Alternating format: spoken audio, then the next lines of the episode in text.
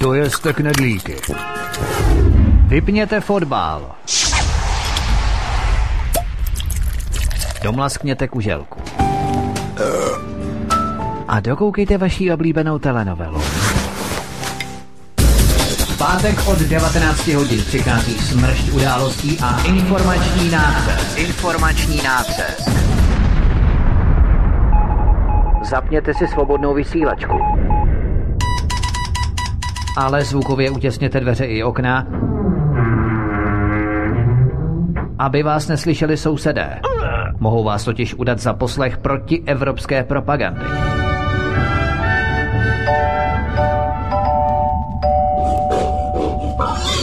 Proto buďte tuctoví, všední a hlavně nevybočujte.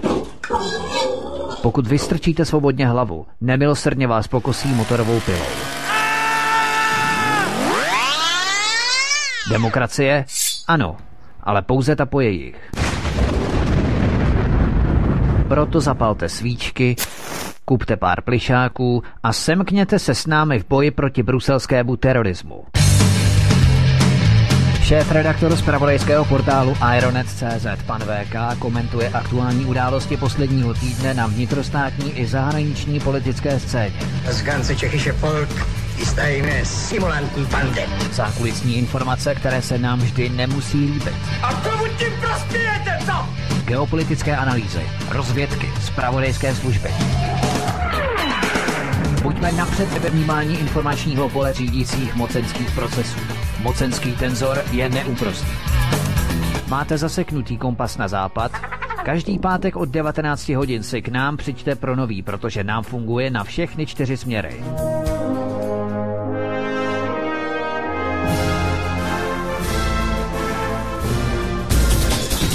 Každý pátek od 19 hodin šéf-redaktor z pravodejského portálu Ironet.cz pan VK krátkými švy jeho atamanského vyčíku vypumpuje náš tlak na 158%. Vedoucí kolotoče. Ve společném programu na svobodném vysílači CS. CS. CS. Ano, ano, já vás zdravím a vítám a už vítám i naše hlavní dva protagonisty dnešní a tradiční, jelikož máme pátek, 19. hodina už nám odbyla, takže doufám, že se všichni slyšíme, Vítku i VK, jak jsme na tom? Martine, zdravím a zdravím zároveň všechny posluchače. Já také tě zdravím, Martine, tebe Vítku a všechny posluchače Svobodného vysílače CS a všechny čtenáře Aerotu.cz. Tak, je to vaše. Tak fajn, díky Martine. Já jenom eh, Připomenu, že dnes budeme probírat dost téma, doufám, že se na všechny dostane, protože začneme armádou NATO, respektive eh, kolonou americké armády projíždějící přes české území. Skandál kolem divadla Husa na provázku, zprávy o zpráva nebo zpráva o extremismu v České republice ministerstva vnitra, hoax o české televize ohledně lživé zprávy o tom, že byl Robinson, eh, Tommy Robinson v Velké Británii propuštěn. A doufejme, že se dostane třeba i k ukrajinskému novináři Babčenkovi, který sfalšoval svou v podstatě vraždu. Tak uh, uvidíme, na co všechno se dostane. Já doufám, že se dostane na všechny témata, tak se pohodlně usaďte, uh, dejte si kávu nebo čaj. Já vím, že v mnoha městech, v mnoha regionech České republiky probíhaly bouřky. Doufám, že ještě neprobíhají, protože třeba v Praze byl docela velký liavec, velká bouřka, tak nebudeme, doufám, že nebudeme řešit přírodní pohromy, na rozdíl od těch pohrom, které právě si představíme, které budeme, o kterých budeme mluvit dnes v dnešní večer. Tak, začneme Začneme první zprávou, eh, která se eh, jedná o to, že na prknech hlavní scény eh, brněnského divadla Husa na provázku se odehrál skandál, který okupuje přední stránky českých médií. Bosenský umělec Oliver Ferjič v sobotu předvedl zhruba dvěma stovkám diváků inscenaci s názvem Naše násilí a vaše násilí. Mělo se jednat o divadelní alegorii zobrazující vinu násilí na obou stranách světa, tedy vinu na straně západního světa a stejně tak i toho arabského světa. Alespoň takto popisoval Frejič v své dílo pro německou ARD počátkem tohoto roku 2018. Kdo podpořil tuto divadelní inscenaci Ježíš znásilňuje muslimku?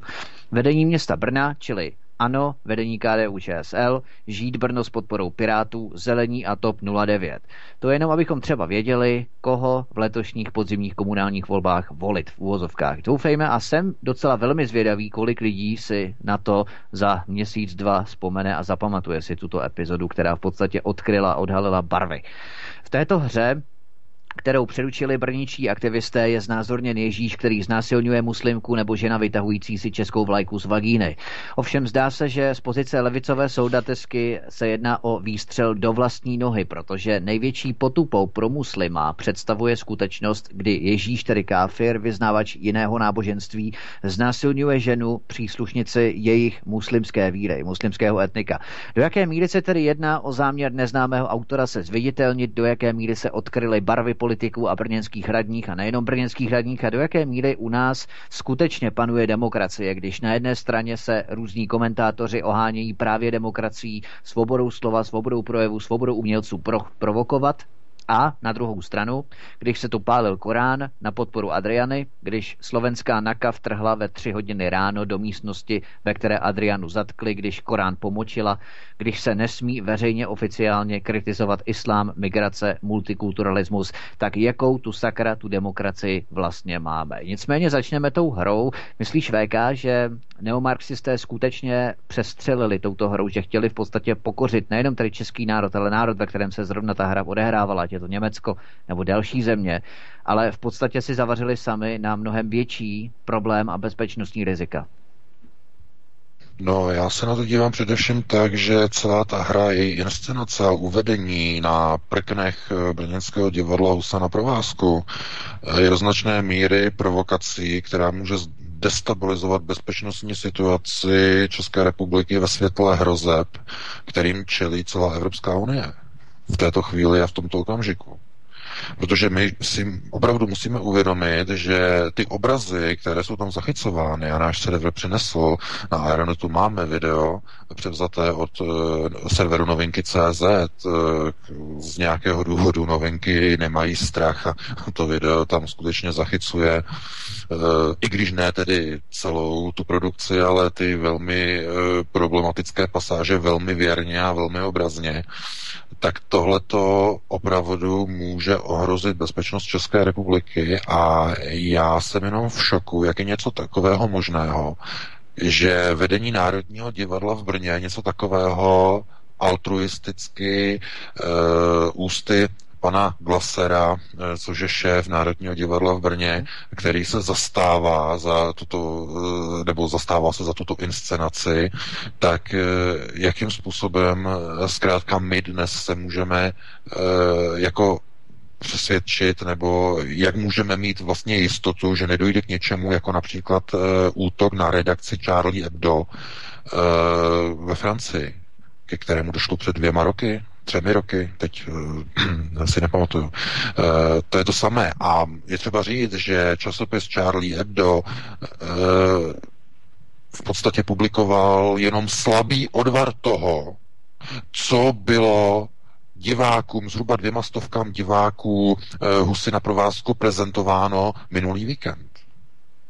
Protože to Charlie Hebdo, eh, to byl jenom slabý odvar jenom karikatury kreslené, ale v Brně to bylo naživo. Naživo, jak Ježíš, kafir, e, znásilňuje členku muslimské víry. To je něco neuvěřitelného.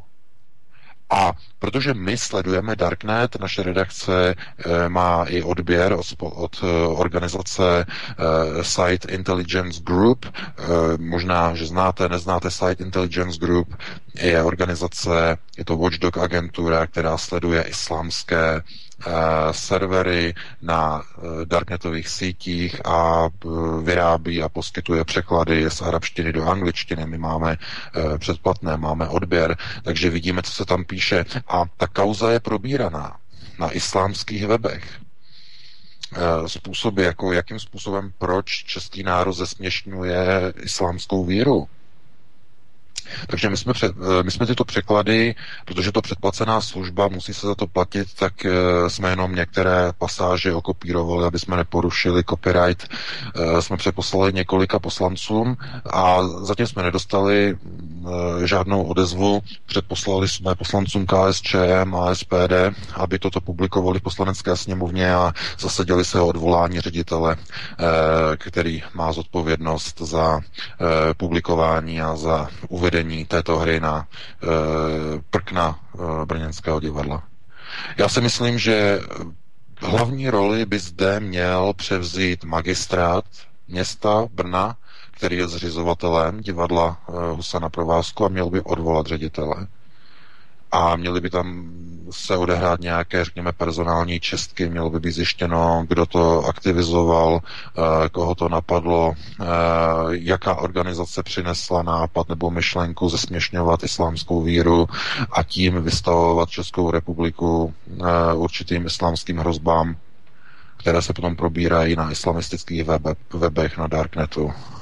Jak je to vůbec možné? Já vám řeknu, co je účelem. Účelem je přinést teroristické útoky do českých ulic. To je hlavním cílem této inscenace.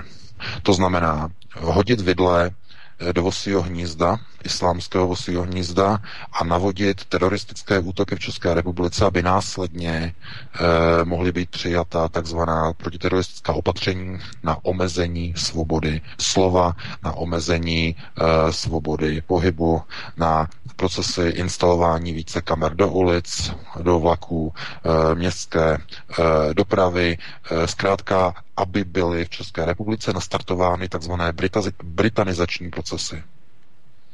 Protože po každém teroristickém útoku dochází k utahování šroubů proti svobodám, proti svobodě slova, proti svobodě tisku. Vidíme to tady v Německu, vidíme to ve Francii, vidíme to v, norských, v Norsku, ve, skand, ve skandinávských zemích, vidíme to úplně všude. Po každém teroristickém útoku, který je nějakým způsobem zinscenovaný nebo je vyprovokovaný, následuje utahování šroubů proti původnímu obyvatelstvu dané země.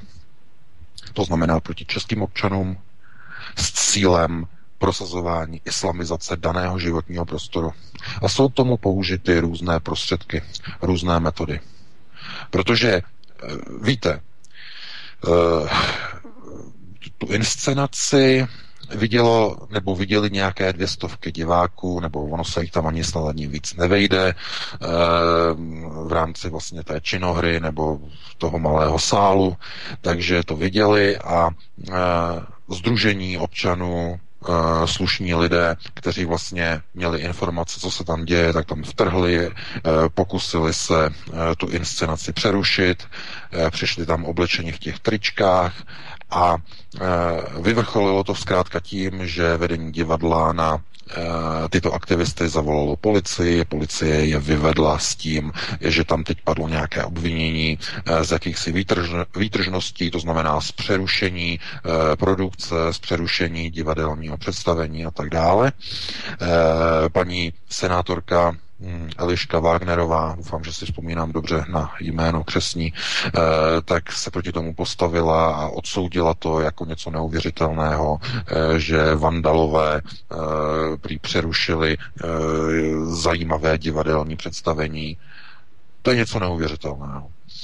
Takže pro mě už to ani není šokující, protože já když vidím, co se děje tady v Německu a když vidíme, co se děje ve Francii a v dalších zemích, to znamená, to jsou už muslimizované země, plně muslimizované, včetně Velké Británie, tak eh, tam už to lidi nepřekvapí třeba v té Británii. Ale v České republice by to rozhodně někoho ještě překvapit mělo. A protože já se nechci opakovat, tak na ten tvůj dotaz, Vítku, jako jak je to možné a co na to říkám, tak já bych jenom odkázal na minulý pořad. Protože jestliže je možné eh, kdekoliv, v jakémkoliv divadle v České republice zařadit na prkna Národního divadla, to znamená, no sice Husa na provázku není pod, není jako Národní divadlo, ale má velmi blízko, tak eh, pokud na prkna jakéhokoliv divadla někdo si dovolí zařadit takovouto produkci, kde je zobrazována de facto pornografie, která má velmi mm, nebezpečný náboj, který zesměšňuje hned v jednom vydání hned dvě světonázorové víry. Křesťanství v podobě Ježíše a islám, no tak tím de facto rozdmíchává nějaký ohníček pod nějakou plynovou nádobou, která má explodovat. Nic jiného to není. To znamená snaha někoho rozpout, rozpoutat teroristické bombové útoky v ulicích a v divadlech České republiky. Nic jiného to není. Protože, jak eh, se říká, v České republice je příliš mnoho klidu, moc toho se tam neděje, islamisté si tam povídají, jak prostě ve střední Evropě je klid, takže je to klid před bouří. A já si doufám, eh, nebo doufám, že si každý dovede představit a dovede si uvědomit, jakým způsobem se činoherní divadelníci de facto zasluhují o destabilizaci bezpečnostní republiky, eh, teda bezpečnostní situace České republiky.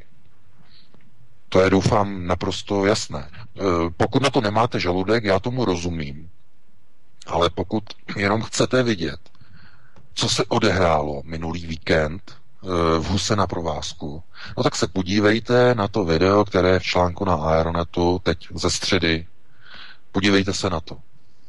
Co se tam všechno dělo?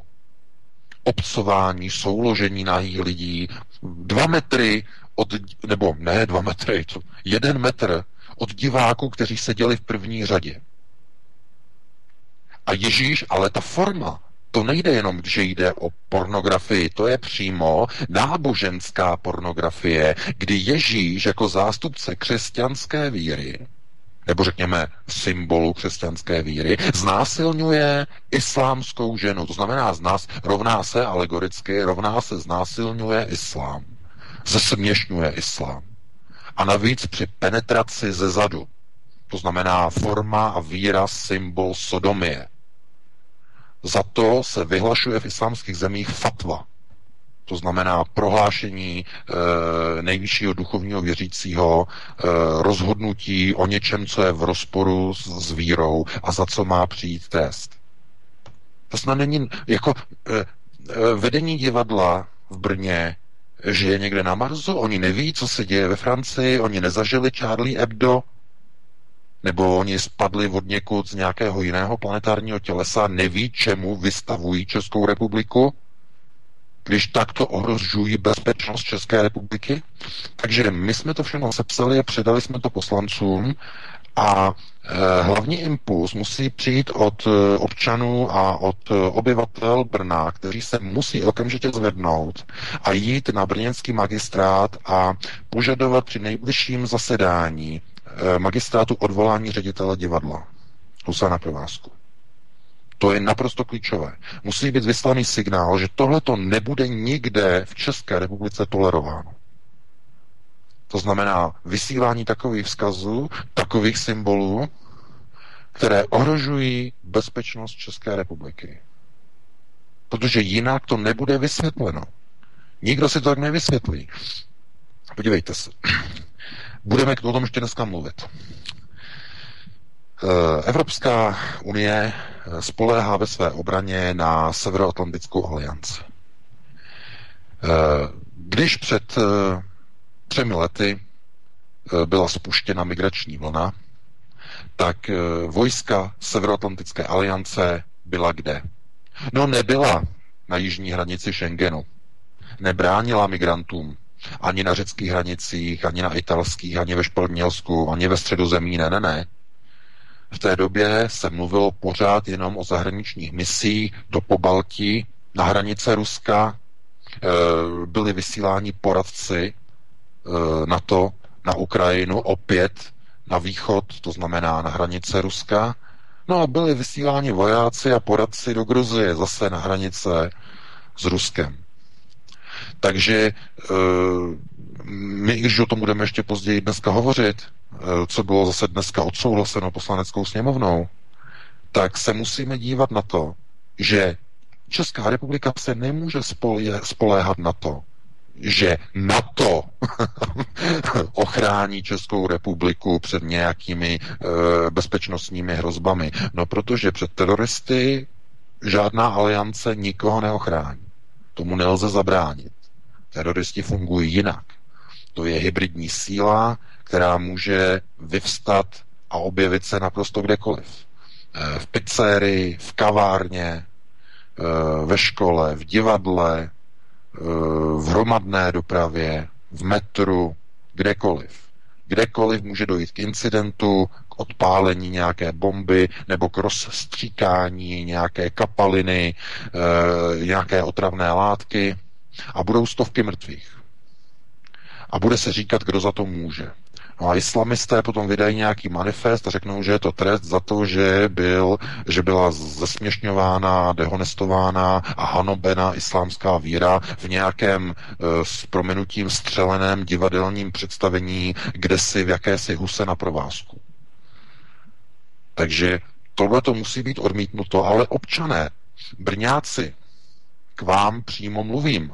Zvedněte se, jděte na magistrát a požadujte odvolání ředitele eh, Husy na provázku. Hned teď, nebo po skončení našeho pořadu, nebo o víkendu, nebo po víkendu, ale musí, protože pokud to neuděláte, tak hrozí, že toto představení bude mít v uvozovkách takový úspěch, že bude pozváno do dalších divadel v České republice. A ti islamisté si toho všimnou nejenom někde eh, v nějaké eh, klábosírně, kde se klábosí někde na Darknetu, ale všimnou si toho eh, ještě i další a další skupiny extrémistů a skupiny teroristů. A Česká republika bude těmito divadelníky, kteří e, něco předvádí, tak eh, bude, bude Česká republika zatažená do procesů, které probíhají a v minulých letech a měsících a, probí, a probíhaly v dalších zemích Evropy. To znamená teroristické útoky, eh, prohloubení bezpečnostních hrozeb, eh, prohloubení těch procesů, proti kterým se všechny vyspělé západní země chtějí minimálně bránit. Ale právě, že v České republice je příliš klid a obecně v zemích V4 je příliš klid, není tam moc migrantů, je tam odpor proti migraci, no tak někdo to chce tak, takzvaně rozpumpovat. A co vadí nejvíce? No, nejvíce vadí alternativní servery, které příliš ponoukají a pošťuchují veřejné mínění proti migraci a to někomu vadí. Takže se udělá to, že se vyprovoku, vyprovokuje teroristický útok, který bude mít za následek několik desítek mrtvých a následně proti tomu, aby se příště tomu útoku zabránilo, tak budou přijaty speciální zákony. Zákony, které budou zabraňovat příčinám. No a mezi takové zákony bude zákaz publikování informací proti, eh, proti islámu na internetu, zákaz informování o počtech migrantů, jako tady v Německu byl přijatý zákon v loni, Nesmí se na webu už eh, psát počty migrantů, kolik jich přišlo, je to zakázané. To znamená náhubky. Náhubky eh, na to, aby se nemohla říkat pravda. A bude to schváleno jenom kvůli tomu, že někde proběhne nějaký teroristický útok, jako tady v Německu, když těmi nákladáky najížděli eh, na vánočních trzích do lidí. To byla ta kauza v loni, předloni, takže všechny tyto události jsou následně využity k omezení občanských práv a svobod a především k omezení eh, práv tisku informovat pravdivě a nezaujatě o procesech islamizace, které probíhají. Takže to je všechno jenom součást plánu. Oni nemůžou teď přijmout zákony, které by nějak omezily činnost alternativy. Ale pokud dojde k teroristickému útoku, který bude vyprovokovaný husou na provázku tím, že uh, oni předvedli uh, nějak, nějakou akci, která zesměšnila islám a následně pro, uh, proběhne nějaký útok, no tak budou moci přijmout bezpečnostní zákony. Podobně jako byly přijaty tady. No a v dalších zemích, ve Francii, takže to jsou prostě zásadní věci, které jsou úplně klíčového významu. Já si opravdu nemyslím, že by bylo v této chvíli vůbec nějaké jiné řešení, než opravdu se zvednout a jít si stěžovat přímo na magistrát, přímo v Brně a říct, tohleto my rozhodně nebudeme akceptovat. Brňáci samozřejmě, aby řekli, z našich daní tohleto placeno opravdu nebude. A je opravdu smutné, že se toho chytili jenom, eh, jenom malá skupina, organizace, slušní lidé. A jinak Brnu je úplně jedno, co probíhá na brněnském magistrátu. jaký čurbec, jaký augiášův chlév se tam rozkládá do široké dály. Všude. To, co probíhá v Brně, je něco neskutečného. Nám píšou čtenáři tohleto, jak je to možné. A já jsem to vysvětloval minulý týden. Jsou to objektivní procesy degenerace celých národů, včetně toho našeho, českého. Protože kdyby to nebyla degenerace, tak by ty volby, ty parlamentní, ty komunální, ty evropské by dopadaly úplně a úplně a úplně jinak. A protože nedopadají jinak, protože dopadají tak katastrofálně, jak dopadají, tak to znamená, že se jedná o degenerativní proces národa. Národ volí takovým způsobem, že sám sobě volí vlastní kulturní a historický konec a zánik. Z tohoto důvodu si můžou ředitelé divadel dovolit tu prostotu a tu drzost uvést v křesťanském městě, v Brně, kde jinde na Jižní Moravě, nebo ne na Jižní Moravě, kde jinde v České republice je vyšší zastoupení křesťanů, věřících, které není v České republice nějak vysoké, protože Česká republika je ateistická země, ale kde jinde je vyšší objem křesťanů než na, na, než na Moravě, na Jižní Moravě. No vidíte, a oni do Brna, aby vyprovokovali křesťanskou obec místní, tak přímo do Brna přivezou tuhletu hru kde zesměšňují křesťanství a kde zobrazují Ježíše jako, jako násilníka, jako znásilňovaček, eh, čímž tedy zostudí, zostudí a naštvou křesťany, ale zároveň ještě více naštvou e, muslimy, kteří se na to dívají a někteří to odsoudí, ale ti, ti radikální muslimové, e, ti přistoupí k jiným krokům. Takže e, proto oni vědí, že jim nic nehrozí tito ředitelé, tito, co přinášejí tyto speciální, zvláštní a divné inscenace na divadelní prkna, oni to vědí, že si to můžou dovolit, protože nikdo proti tomu nebude protestovat. Chápete? Uh, apatie ve společnosti. Lidé zkrátka jsou spokojeni ve svém nastavení s tím, co mají. A nebo nejsou nespokojeni, to to samozřejmě taková uh, část lidí také je, No, ale ti, co jsou nespokojení, tak e, maximálně to ventilují třeba někde doma, anebo to ventilují někde v hospodě, nebo někde jinde to ventilují, ale rozhodně to neventilují, když jsou volby. Protože když jsou volby, a to si všimněte, rozhodně se nedá tvrdit, že by volební účast v České republice u parlamentních voleb nějak dramaticky klesala. Ne, to se drží se trvalé někde zhruba na té úrovni dvou třetin voličů někde na těch 60%, 64%, eh, zhruba dvě třetiny voličů stále pravidelně, permanentně chodí k volbám. To není málo. Takže to není způsobené tím, že by lidé ztráceli zájem o volení v parlamentních volbách. Ale důvodem je to, že zkrátka eh, hlas lidu, hlas boží a lidé volí tak, jak volí a tím si volí svoji vlastní budoucnost.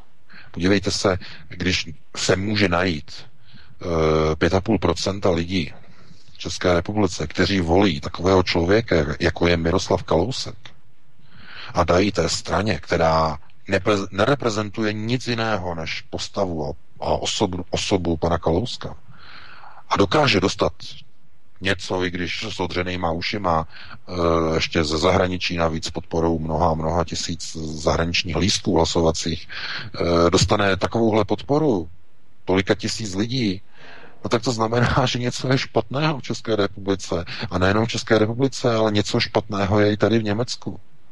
Já jsem naivně očekával, že po roce 2015, kdy proběhla migrační vlna do Evropy a nejvíce postihla právě tady Německo, No takže němečtí voliči to ocení v uvozovkách, no a že ukončí domínium eh, Angely Merkel a že stejnou stopku vystaví SPD.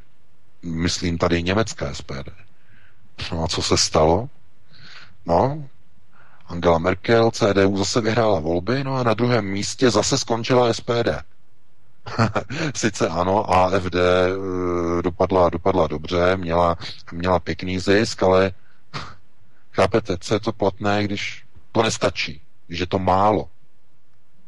Takže i Německo je už úplně kompletně zglajšaltované, je přeprogramované, je degenerativním procesem nastavené tak, že povede k zániku německé kultury, německé historie a následně i německé státnosti.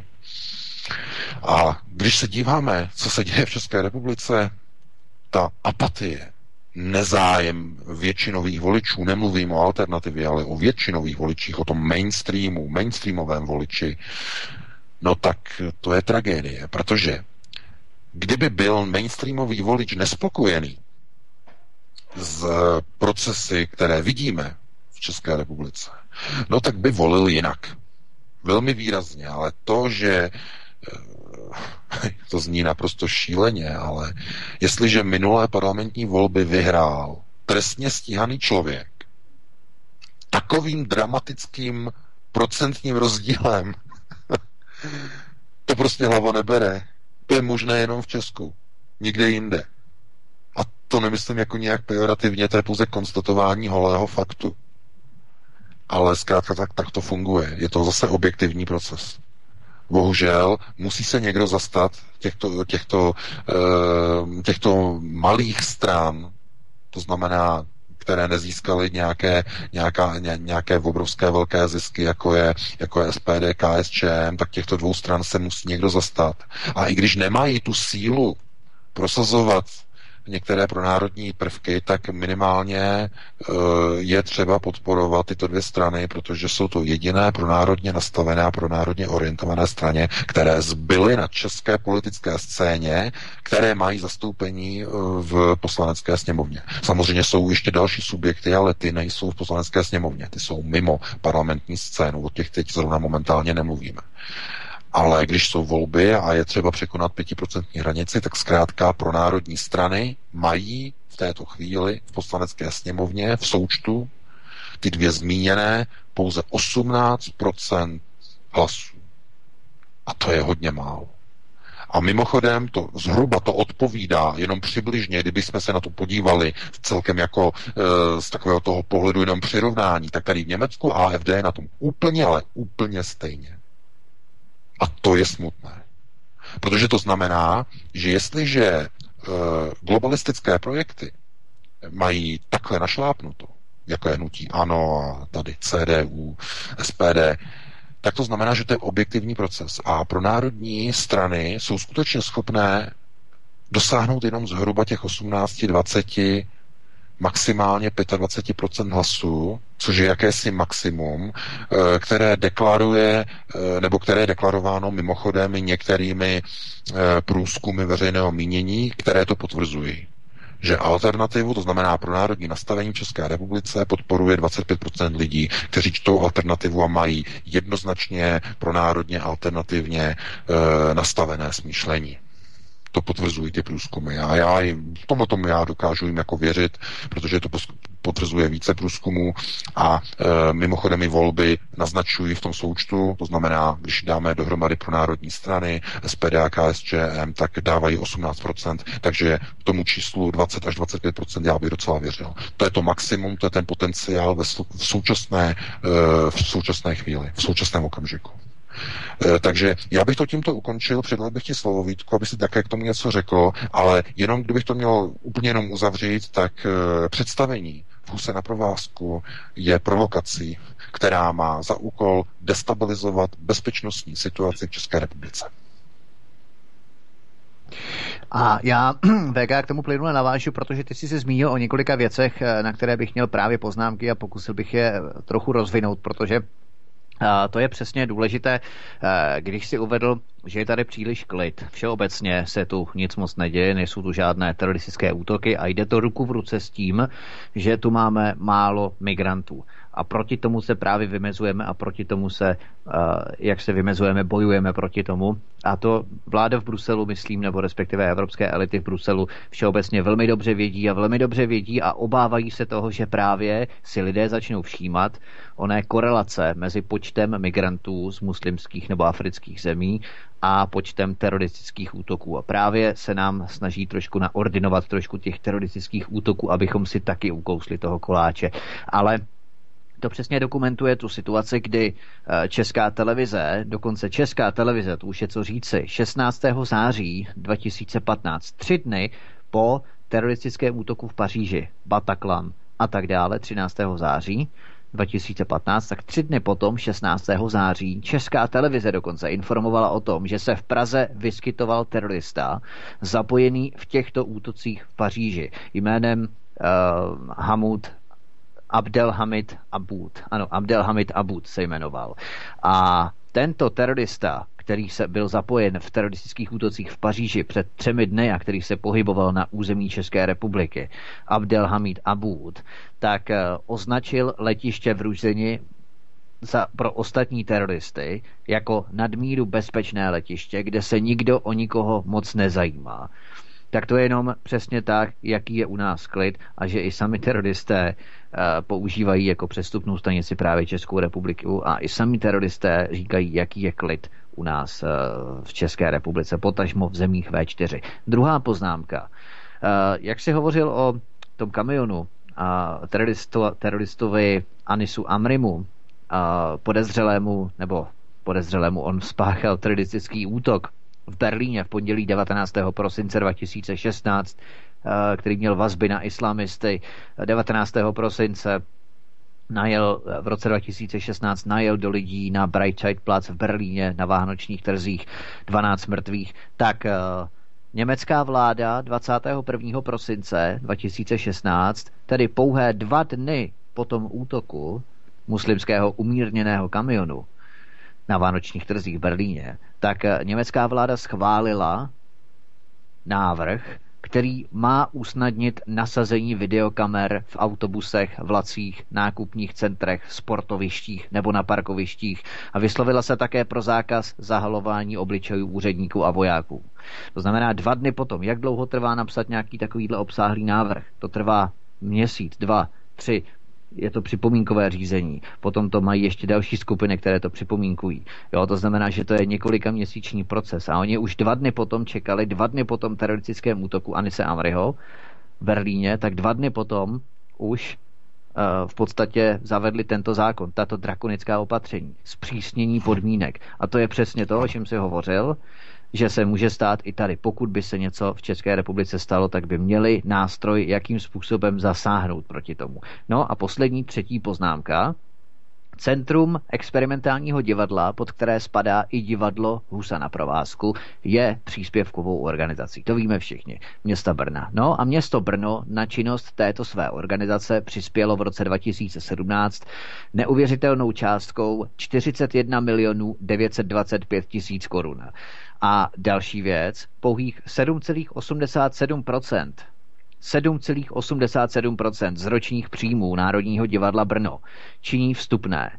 A zbytek, čili 92,13%, jsou dotace od státu neboli peníze od nás daňových poplatníků. Ale prý jsme natolik hloupí, skazují nám umělci, nemáme jim co kecat do jejich uměleckého pojetí. Ale dostáváme se ale k tomu, co můžeme označit za pouhou provokaci a co už za něco, co jde přes čáru společenského vkusu, jakoby. Protože co kdyby například někdo napsal hru, kde se bude sprchovat třeba nahá židovka a v té sprše nebo na té sprše bude nakreslený hákový kříž. Budeme se ještě stále ohánět svobodou projevu, snahou umělců provokovat – nebo je politicky akceptovatelné provokovat jenom v určitých tématech, zatímco jiná témata jsou zapovězená tabu, tak potom jakou tu vlastně demokracii opravdu máme? Já bych tomu jenom teď lehce odbočil. Eh, víte, že eh, Jan nebo Jiří Mádl, herec, český, ty doufám, teď nevím křesní jméno, jestli mu nepletu, eh, tak byl obsazen teď do role takového velmi údajně kontroverzního nebo hodně silně kontroverzního snímku Kolej, psáno Kolete, kde, nebo to, je to film o Osvětimi, kde vlastně Mádl zobrazuje v podstatě jednoho z odsouzených, ne z odsouzených, ale umístěných v podstatě jakoby židů, který tam má prostě sexuální poměr s jinou, jako s jinou židovkou. Jo. Jo? No, eh, nevím, jestli už to bylo publikováno, nebo je to film, který teprve bude promítán. Jo, je to kolej, kolete. A e, já jenom, když jsem viděl takové ty ukázky, tak e, to je, to je opravdu tak děsivě za čárou, že mi to připadá, že je to jako model, jakým způsobem přinést určité zneplatnění některých pohledů na holokaust. Jakkoliv to může znít děsivě. Nebo překvapivě. Děsivě ne, ale překvapivě. Protože to je vějíčka, která má de facto opět importovat takové ty pohledy, které prosazuje a které hlásá islám. Protože všichni víme, že islám neuznává holokaust. Islamisté nebo muslimové říkají, že nikdy žádný holokaust neproběhl za druhé světové války. Zajímavé. Když to řekne český občan, nebo, ano, ano. nebo tady něme, německý občan, tak to je trestné. Ano, Německo to trestné. Ale islamisté, je, jejich je to, je to oficiální postoj. Islám neuznává tezi holokaustu. A to, co předvádí Mádl v tom filmu Kolej, tak uh, mi připadá, že to je prostě uh, filmový symbol, který má nastartovat proces popření holokaustu. To znamená proces globalistů, kteří chtějí zlikvidovat Židy, zlikvidovat Izrael. A je to neuvěřitelné, že něco takového proběhne. Ale proč? Proč to může proběhnout? Proč to může natočit český herec? No, protože Česko, a opět musíme přesně ukázat šipkou Praha, to je konkrétnější, Praha je centrem jak světového židovstva, tak je centrem globalizace v Evropě. Je to brána globalistů do Evropy. Proto Miloš Zeman, jakožto kandidát globalistů, otevřel Číně dveře do Evropy právě v Praze. To znamená, tohle je symbol, je to mediální symbol globalistů, kteří usilují o zničení Izraele, o takzvaný druhý holokaust, ale způsobem, který nám doslova vyráží dech, protože ten film de facto úplně popírá ten patos, který prosazují nebo dosud prosazují židovské obce a sionisté. To znamená, že e, o světě bylo něco strašného, kde e, zahynuli miliony a miliony židů a tak dále a tak dále, ale tenhle ten film do toho úplně hází vidle. Doslova se tam mluví o tom, a je tam kritika, i na internetu můžete se podívat, e, že herec Mádl souloží pod osvětimsk, osvětimskými pecemi, kde jsou spalováni židé. Mm. Jak je to možné? Mm. Podívejte se na to. A e, chápete, a jak je to možné? No podívejte se, tady v Německu by to nikdy nebylo, to by, nikdo ne, to by si nikdo nedovolil natočit. Nikdy. To vám garantuju, za svou ruku dovolně můžu dát. Ale proč v Česku? Proč zrovna český herec, proč si toto může dovolit? Proč byl takto obsazen? No, protože Praha je pod vlivem jak světového sionismu, tak je to i centrum, kudy euroglobalisté nebo euroazijští globalisté se snaží získat kontrolu nad procesy ve střední Evropě. Takže z toho... CSI, že jo? Ano, Dneska. přesně tak, přesně tak. Takže eh, pokud vás to zajímá, tak eh, ten, eh, že to vyslovování, nebo tady to, tak je to C-O-L-E-T-T-E, Colete, je ten film, se jmenuje. Kolej. No, takže a jako, jak my se na to můžeme dívat, No tak to je eh, samozřejmě symbol eh, likvidace celé té aureoly, která byla vytvořena po roce 45 ohledně okolo holokaustu. Protože islám holokaust neuznává. A protože globalisté prosazují islamizaci celé Evropy, no tak si eh, to odvočte. Co to znamená? No, že to je likvidace židů, likvidace jejich holokaustu, historická eh, likvidace, mediální likvidace na úrovni filmu. Protože globalisté mají programovací nástroje. Ano, mají ano, v Hollywoodu. Jo? Takže zase mádl, ale pozor, protože americký Hollywood je silně ovládaný místními organizacemi místních židů, mimochodem všechny velké filmové společnosti jsou vlastněné židovskými rodinami eh, v Hollywoodu, tak eh, tam by to neprošlo. Ale proto je něco takového možné natočit v Evropě. To je možné. A český herec je do toho obsazen. To je důležité. Takže ano, globalisté jdou a v podstatě snaží se zlikvidovat židy, Stejně tak, jako se snaží zlikvidovat křesťanství. To znamená, je to likvidace, nasunování, globalizace, kdybychom to měli jenom nějak schrnout, je likvidace židokřesťanského světa. Protože při nasunutí globalismu a globalizace jako takové skončí jak křesťanský prostor, tak i ten židovský. No a podívejte se, co probíhá. Ještě před několika lety by něco takového bylo naprosto nemyslitelného. Že by se někdo otřel o památku v uvozovkách a symbol holokaustu v Osvětimi. A podívejte se, dneska mádl souloží pod osvětinskými pecemi ve filmu. Takže ano, globalisté přebírají kontrolu nad celou Evropou a jdou na to nejprve na mediální úrovni. To znamená skrze film pana Mádla a skrze divadelní prkna husy na provázku.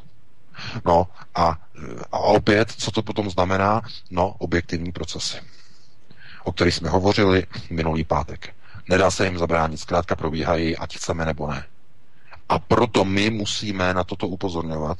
Proto my jsme jako pronárodní subjekty, těch 18 až 20% občanů, jsme mezi těma dvěma obrovskými mlínskými kameny.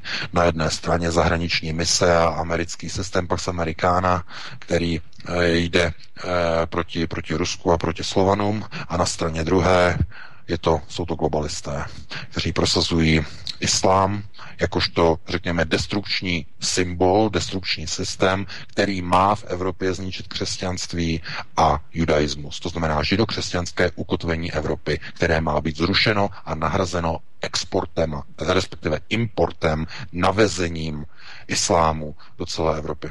Takže já bych ti předal slovo Vítku, eh, aby si k tomu také ještě něco řekl a eh, myslím, že eh, postupně to dokumentujeme do 20. hodiny a potom bychom si dali přestávku. Přesně tak, dokumentujeme do 20. hodiny, protože už zbývá několik minut. Já bych jenom napojil ohledně těch globálních procesů, na které si poukázal. To, to je přesně ono. A to už se ve větší míře odehrává nejenom ve filmech, ale dokonce i v reálném životě v Německé spolkové republice, protože třeba si vzpomínáme, a není to tak dávno, na schromáždění Pegidy 1. máje, 1. května ve Firtu v Německu, tak policie zakázala izraelskou vlajku, aby neprovokovala proti demonstranty. No a to není první případ, protože v roce 2009 už dokonce, to jsem našel v novinách, v německých. V roce 2009 se policie vloupala do bytu, aby z balkónu odstranila izraelskou vlajku, která pobuřovala pro, pro palestinsko-muslimské demonstranty. To znamená, že tohle se už přesně děje a vy ten Wipperfirt v roce 2015 soud, kdy eh, tři muslimové hodili molotovové koktejly na synagogu a eh, v podstatě soud uznal jejich vinu pouze v tom, že chtěli nějakým způsobem poukázat na eh, rozdíl a na nesouhlas s politikou Izraele vůči pásmu Gazy a tak dále. To znamená, že už tady pozorujeme přesně online v přímém přenose, co se děje vůči židovsko-křesťanské kultuře na plné obrátky. V Německu už se to v podstatě opravdu tajné služby předtím varují. Já tady mohu vyhledat ta data, mám to tady někde v poznámkách, eh, tohle všechno si nepamatuju. Jo, pamatuju si jenom část toho, nemůžu taky udržet všechno v hlavě, ale tohle je v podstatě, to jsou ty důležité informace, které si pamatuju, že v podstatě tohle se stalo třeba tento rok i několik let předtím, dokonce v roce 2009. Je to přesně tak. Já bych tomu jenom dodal tu zásadní myšlenku, že uh, likvidace uh, holokaustu nebo symbolu holokaustu ze strany globalistů je pouze jakýmsi prvním signálem, prvním procesem e, úplně rozbourání celého takzvaně židokřesťanského západního světa, jeho ukotvení. Víte, a teď nebudeme zacházet nějak daleko do Bible, jenom jednu věc. V Bibli je uvedeno, že všechno, co se, co se má stát, nebo co Bůh plánuje, zamýšlí, tak lidem na zemi vysílá symboly a vzkazy. Jenže toto neplatí jenom v otázkách víry, ať už je to jakákoliv víra, ale tohle to platí i pro procesy vyššího řízení.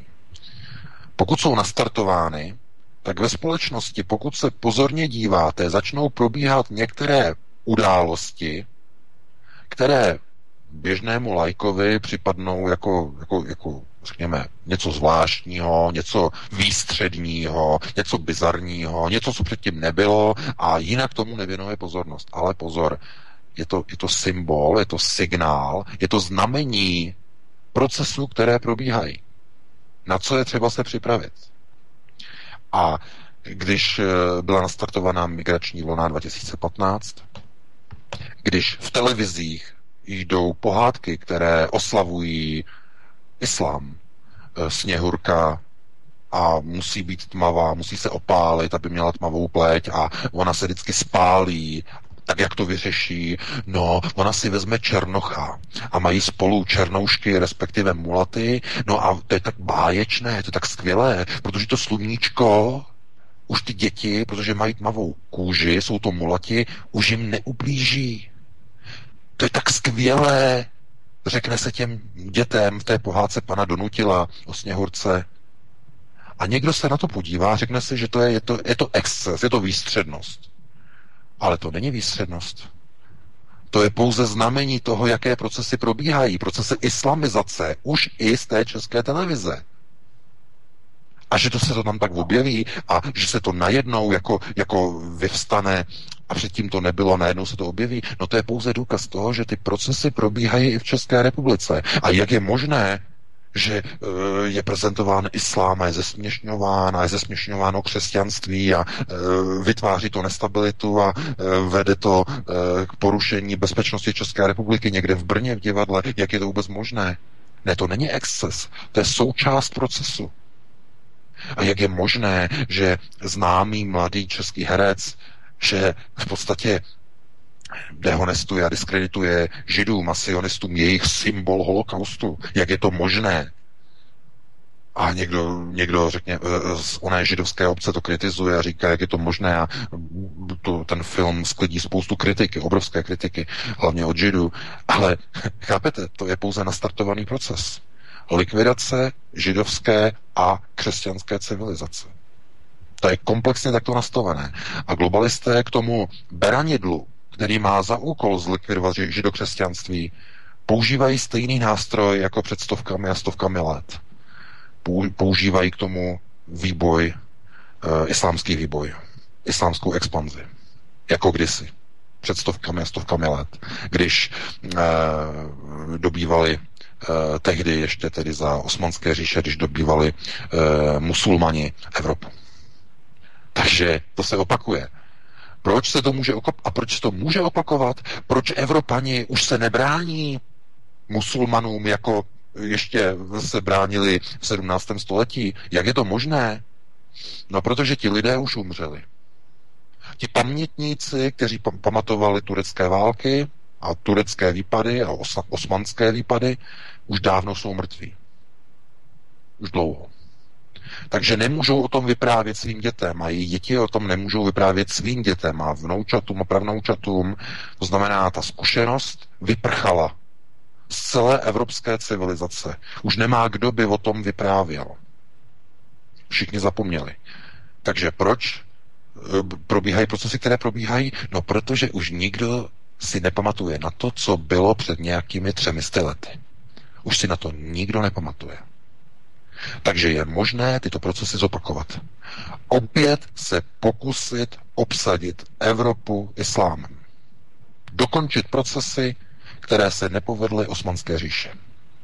Bohužel. A, a, a jsme před tím, stojíme před realitou.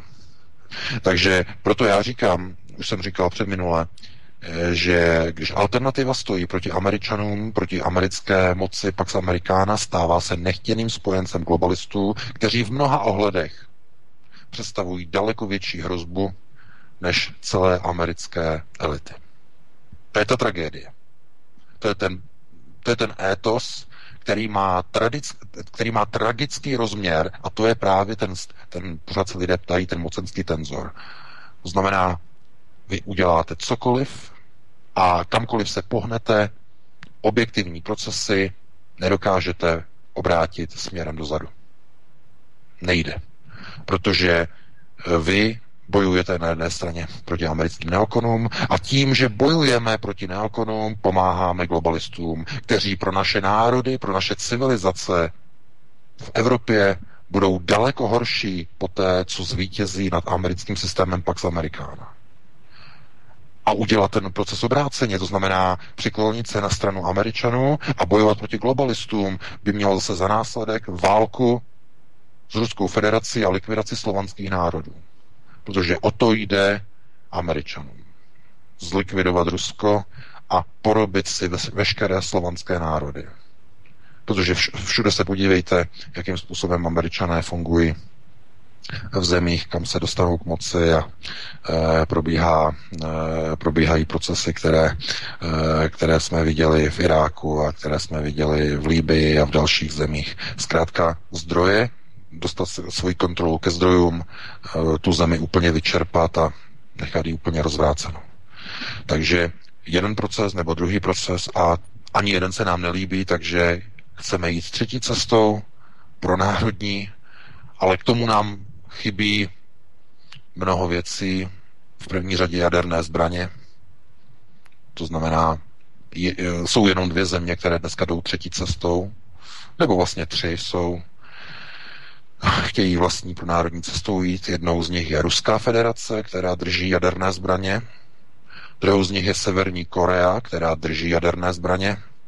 No a třetí z nich je Irán, e, perská země, Peršané, který, e, kteří tedy ještě nemají, údajně nemají jaderné zbraně a proto se snaží proti něm útočit a i když Irán se hraje ještě trochu jinou roli, než kterou bychom očekávali, ale to by bylo na jinou diskuzi. Takže Jenom tyto tři země můžou dělat nezávislou zahraniční politiku a to znamená rovná se pro národní politiku, pro zájmy vlastních národů. Ostatní země se musí přiklonit na jednu stranu nebo na druhou. To znamená na stranu amerických neokonů anebo na stranu globalistů. A to je prostě potom jenom praště. A e, proto z tohoto důvodu e, bude velmi těžké prosazovat cestu v jakékoliv zemi pronárodními nebo pronárodně prosazovanými tezemi. A každý národ, který půjde třetí cestou, bude narážet na bariéru takzvané, já tomu říkám hranice, hranice 20%. Protože to se ukazuje jako bariéra, která eh, odděluje pro národní elity nebo pro národně smýšlející voliče v dané zemi od zbytku globalizovaných společností které propadly degenerativním procesům. A podle toho, jak daleko tyto degenerativní procesy jsou a jak daleko došly, podle toho se potom získávají procenta těch, kteří ještě v těchto procesech nejsou zahrnuti. Znamená, v některých zemích je situace taková, že e, pro národně nastavené e, skupiny a spolky Eh, získávají dohromady třeba 18%, jako v České republice, v jiných zemích je to 20%, 22% a tak dále. Ale snad určitou jiskřičkou naděje můžou být procesy, které vznikly nebo vznikají, možná se k tomu ještě dneska dostaneme, eh, v Itálii, kde právě dneska vznikla nová vláda eh, Ligy Severu, bude to, nebo je to, je to v podstatě vláda, která by měla zablokovat migraci do Itálie. Ve vládním prohlášení mají deportaci všech migrantů, kteří přišli na území Itálie bez dokumentů, bez dokladů. Itálie mají to ve volebním programu, nekompromisně deportují zpátky do Afriky.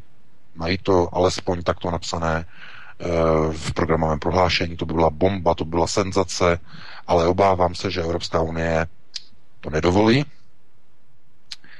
A že Evropská unie to bude chtít vyřešit způsobem, že e, obrátí se na Itálii a řekne ne, ne, ne, ne, ne, ne, ne, ne, ne. E, neodvážejte ty migranty do Afriky zpátky.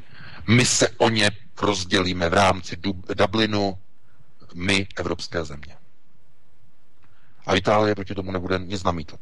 Jí to bude jedno, jestli deportuje uh, stovky tisíc migrantů, kteří přišli od roku 2015 do Itálie a stále tam jsou, jestli je deportuje zpátky do Afriky, anebo jestli je rozhodí Evropské unii, aby se s nima uh, zabývala sama. Chápete? Všechno to do sebe zapadá. Takže Italové povstali Italové si zvolili nějakou vládu. Já jsem minule říkal, eh, že jediná, jediný národ, který v Evropě má dost rozumu, že se staví těmto procesům eh, islamizace a migrace, že jsou Maďaři a jsem byl upozorněn, že jsou to i Italové, tak ano, Italové si zvolili eh, vládu, která je skutečně pro národní, takže to se omlouvám, ale stejně pořád jsou to jenom dva národy v Evropě nebo v Evropské unii. To je málo. Nicméně, pokud by se podařilo opravdu nastartovat i v Itálii ty procesy, které by ukázaly cestu, to znamená, že všichni ti migranti, kteří přišli nelegálně a očividně přišli z ekonomických a nikoliv humanitárních důvodů ve smyslu, že by utíkali před válkou, tak všichni takoví nebo všichni tací musí být deportováni. Jenom se opravdu obávám toho, že protože to byla první taková věc, která mě velmi vyděsila od uh, uh, ona je to ta komisařka pro uh, Vítku. Uh, Šourová? Ne, ne, ne, ne, ne, ne, ne, ne. Federica Mogheriniová? Ano, Mogherini, ano, jo. Mogherini, ano, Mogherini. Tak právě vyzvala Itálii, aby nedocházelo k deportacím teď před dvěma dny, aby nedošlo k deportacím s tím, že je třeba počkat na vyjednání protokolu Dublin 4 na jeho přijetí. A co, ti, a co tím teda naznačila? Co to znamená? Jistě si, Vítku, domyslíš, co to znamená. Hm. To znamená, Italové e, položí na stůl karty a řeknou, všichni tyhle ti migranti, kteří nemají papíry, kteří jsou nelegální, my je reportujeme teď. Právě teď. Konec. No a od čeho je Dublin 4? No, že politici EU honem, honem rychle naklusají do Říma a řeknou, dobře, klidně deportujte z Itálie, ale my si je rozdělíme do Evropy. To je tragédie. Samozřejmě, že oni budou tlačit na italskou vládu hrozbami, že když je budete deportovat, my vám omezíme dotace eh, a může se stát, že vláda, pro národně orientovaná vláda, že cukne pod tím nátlakem. Nebylo by to poprvé, protože řecká vláda víme, že cukla velmi výrazně eh, před třemi roky Eh, trochu v jiné souvislosti, tehdy to byl eh, řecký státní dluh, Německo udělalo bu, bu, a řekové se cukli, chtěli vystupovat z eurozóny, nakonec nevystoupili, to by bylo na jinou diskuzi, ale eh, to vyhrožování může opravdu jako zapůsobit, protože Evropská unie a její byč s hrozbou zastavení dotací, to je mocný nástroj, Pozor, pozor, aby si někdo nemyslel, že to je mocný nástroj jenom na Českou republiku, to je na všechny země. Itálie by měla obrovské problémy, kdyby neměla tyto dotace. Ale uh, opět je třeba si počkat na to, jaká ta vláda bude v Itálii, jestli bude opravdu tak tvrdá a pevná. Pokud by byla, no tak by Evropské unii nezbylo nic jiného, než opravdu si ty, eh, než to akceptovat, to znamená, že by Itálie odvezla migranty zpátky do Afriky, anebo by se to udělalo tak, že Eh, po aktivaci Dublinu 4 by se ti uprchlíci z Itálie rozčlenili a eh, rozlifrovali do eh, více než 20 států Evropské unie. Takže zatímco v některých zemích se startují procesy jakéhosi ozdravovacího charakteru, tak my si musíme počkat na zbytek celé Evropy, protože ano, to, co vidíme, je určité nebo je to určitý proces, který bychom mohli nazvat štěpením Evropské unie. To znamená, budoucí Evropská unie, nová Evropa bude menší, bude jiná a země, které se nebudou na procesech migrace podílet, tak v Evropské unii skončí, protože, eh, jak už bylo několikrát řečeno, neexistuje setrvání v Evropské unii bez přijímání a rozdělování migrantů. To bylo řečeno od vrcholných politiků Evropské unie. Takže já bych to tímto uzavřel, dal bych ti slovo Vítku, dali bychom si přestávku. Zeptám se VK takto. Uh, stihneš se vrátit během jedné písničky 3-4 minuty, anebo dáme dvě? Během jedné, během jedné písničky. Jo, protože už je 20.10, jsme trošku přetáhli, trochu dost. Tak eh, dáme teda Martin jednu písničku? Jo, můžeme. A ona bude stejně šestiminutová. tak, takže nevá. Dobře, tak jdeme na to. No, tak si myslím, že už do toho můžeme vstoupit, pokud jsme tady. Protože už nám to jenom... Ano, já jsem přítomen. ano, ano. Výborně. Tak, jdeme na to. Sněmovna vyšle do Pobaltí další kontingent českých vojáků, který prohlubí napětí a nestabilitu na čáře doteku Touch Zone s Ruskou federací. Rovněž přes naše území tento týden od středy projíždí konvoj amerických vojáků, respektive vojáků NATO, také směrem do Pobaltí v rámci vojenského zvětšení operace Cyber Strike 2018. Jakým způsobem VK má KSČM a do jisté míry i SPD možnost tomuto zabránit vyjádřením nedůvěry právě vládě z ANO z ČSSD. Můžeme předpokládat, že se tak opravdu stane, nebo jde ryze o, řekněme, naivní spekulativní hypotézu?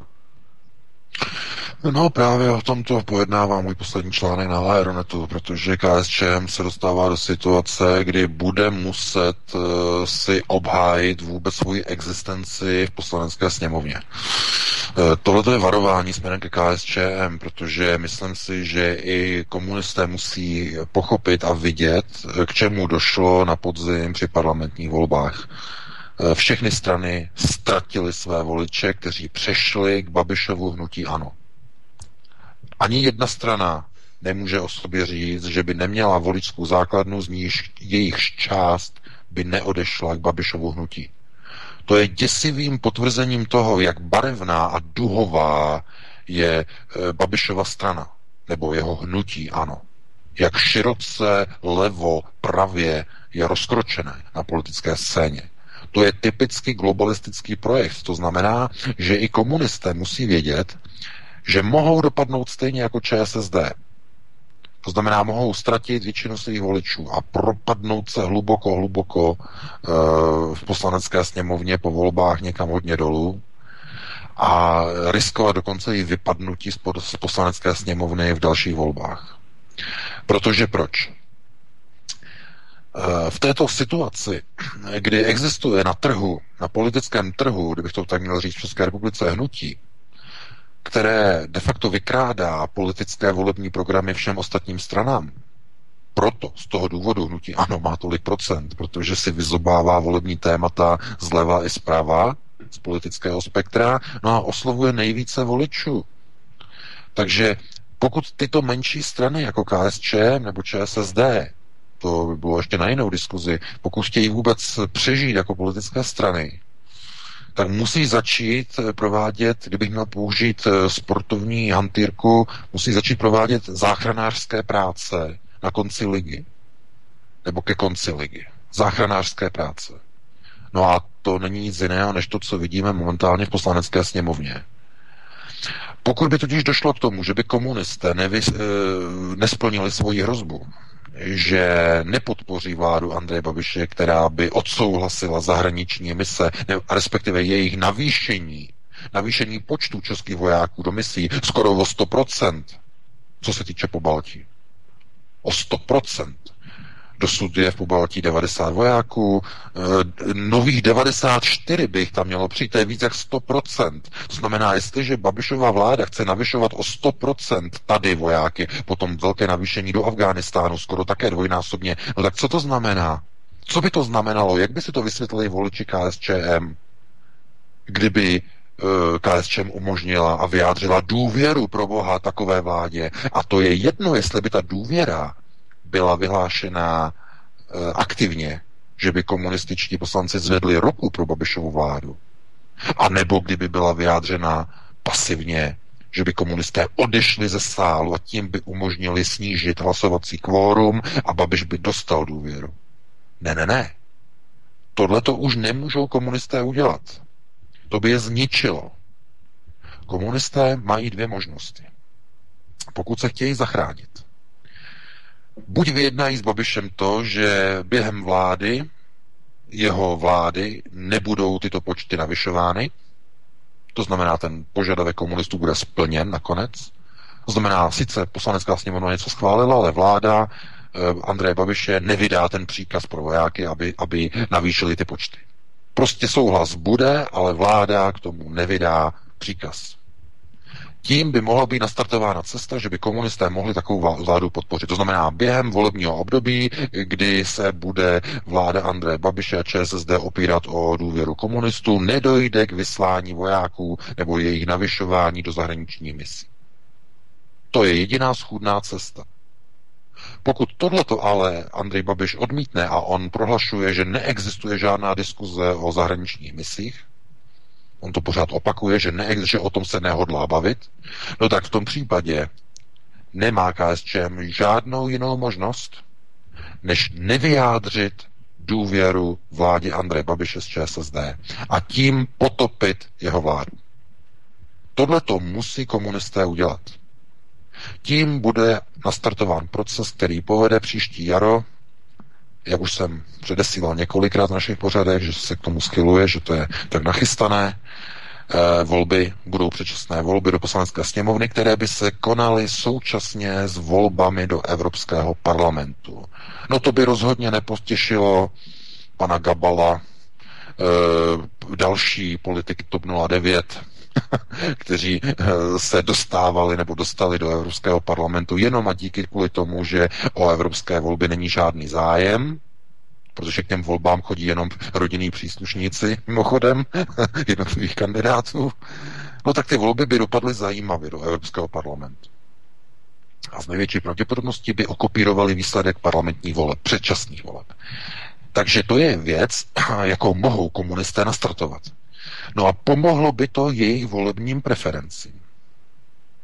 Protože mnoho lidí, kteří odešli od KSČM, tak neodešli ani tak kvůli Babišovi, ale odešli kvůli tomu, protože viděli, že KSČM je příliš nevýrazná na levicovém spektru.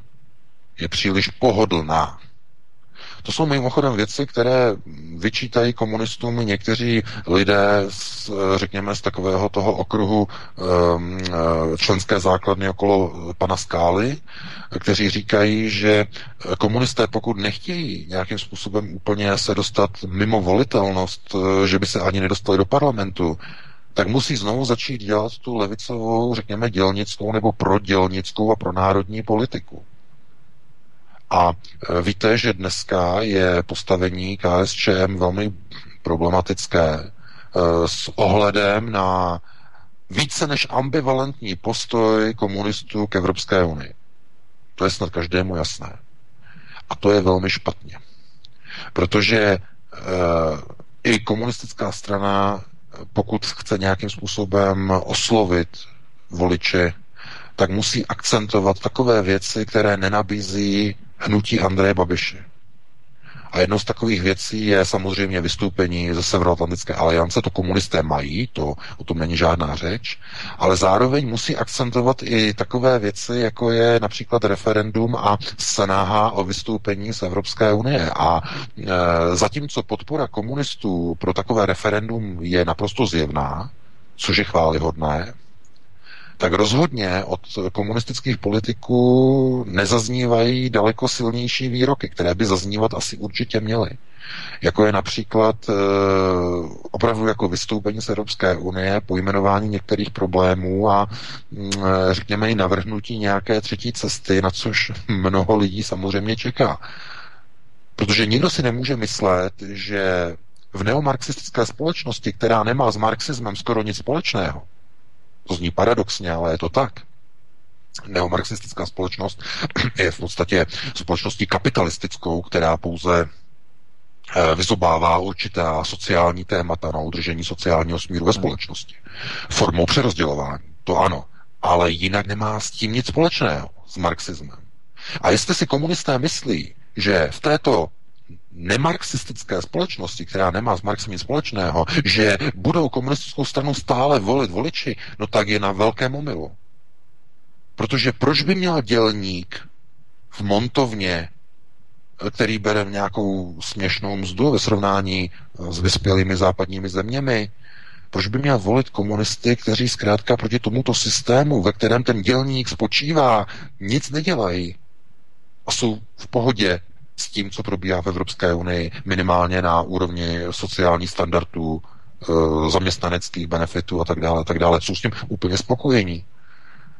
Takže e, dochází k tomu, že ti dělníci radši jdou a volí Andreje Babiše.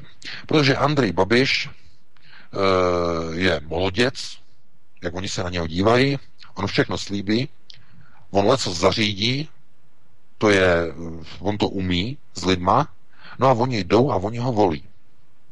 Protože on řekne, že všichni kradnou, On řekne, že eh, než přišel do voleb on, nebo eh, do sněmovny přišel on, tak do té doby všechny strany kradly, eh, levice, pravice měly kauzy, skandály a on přišel dělat pořádky.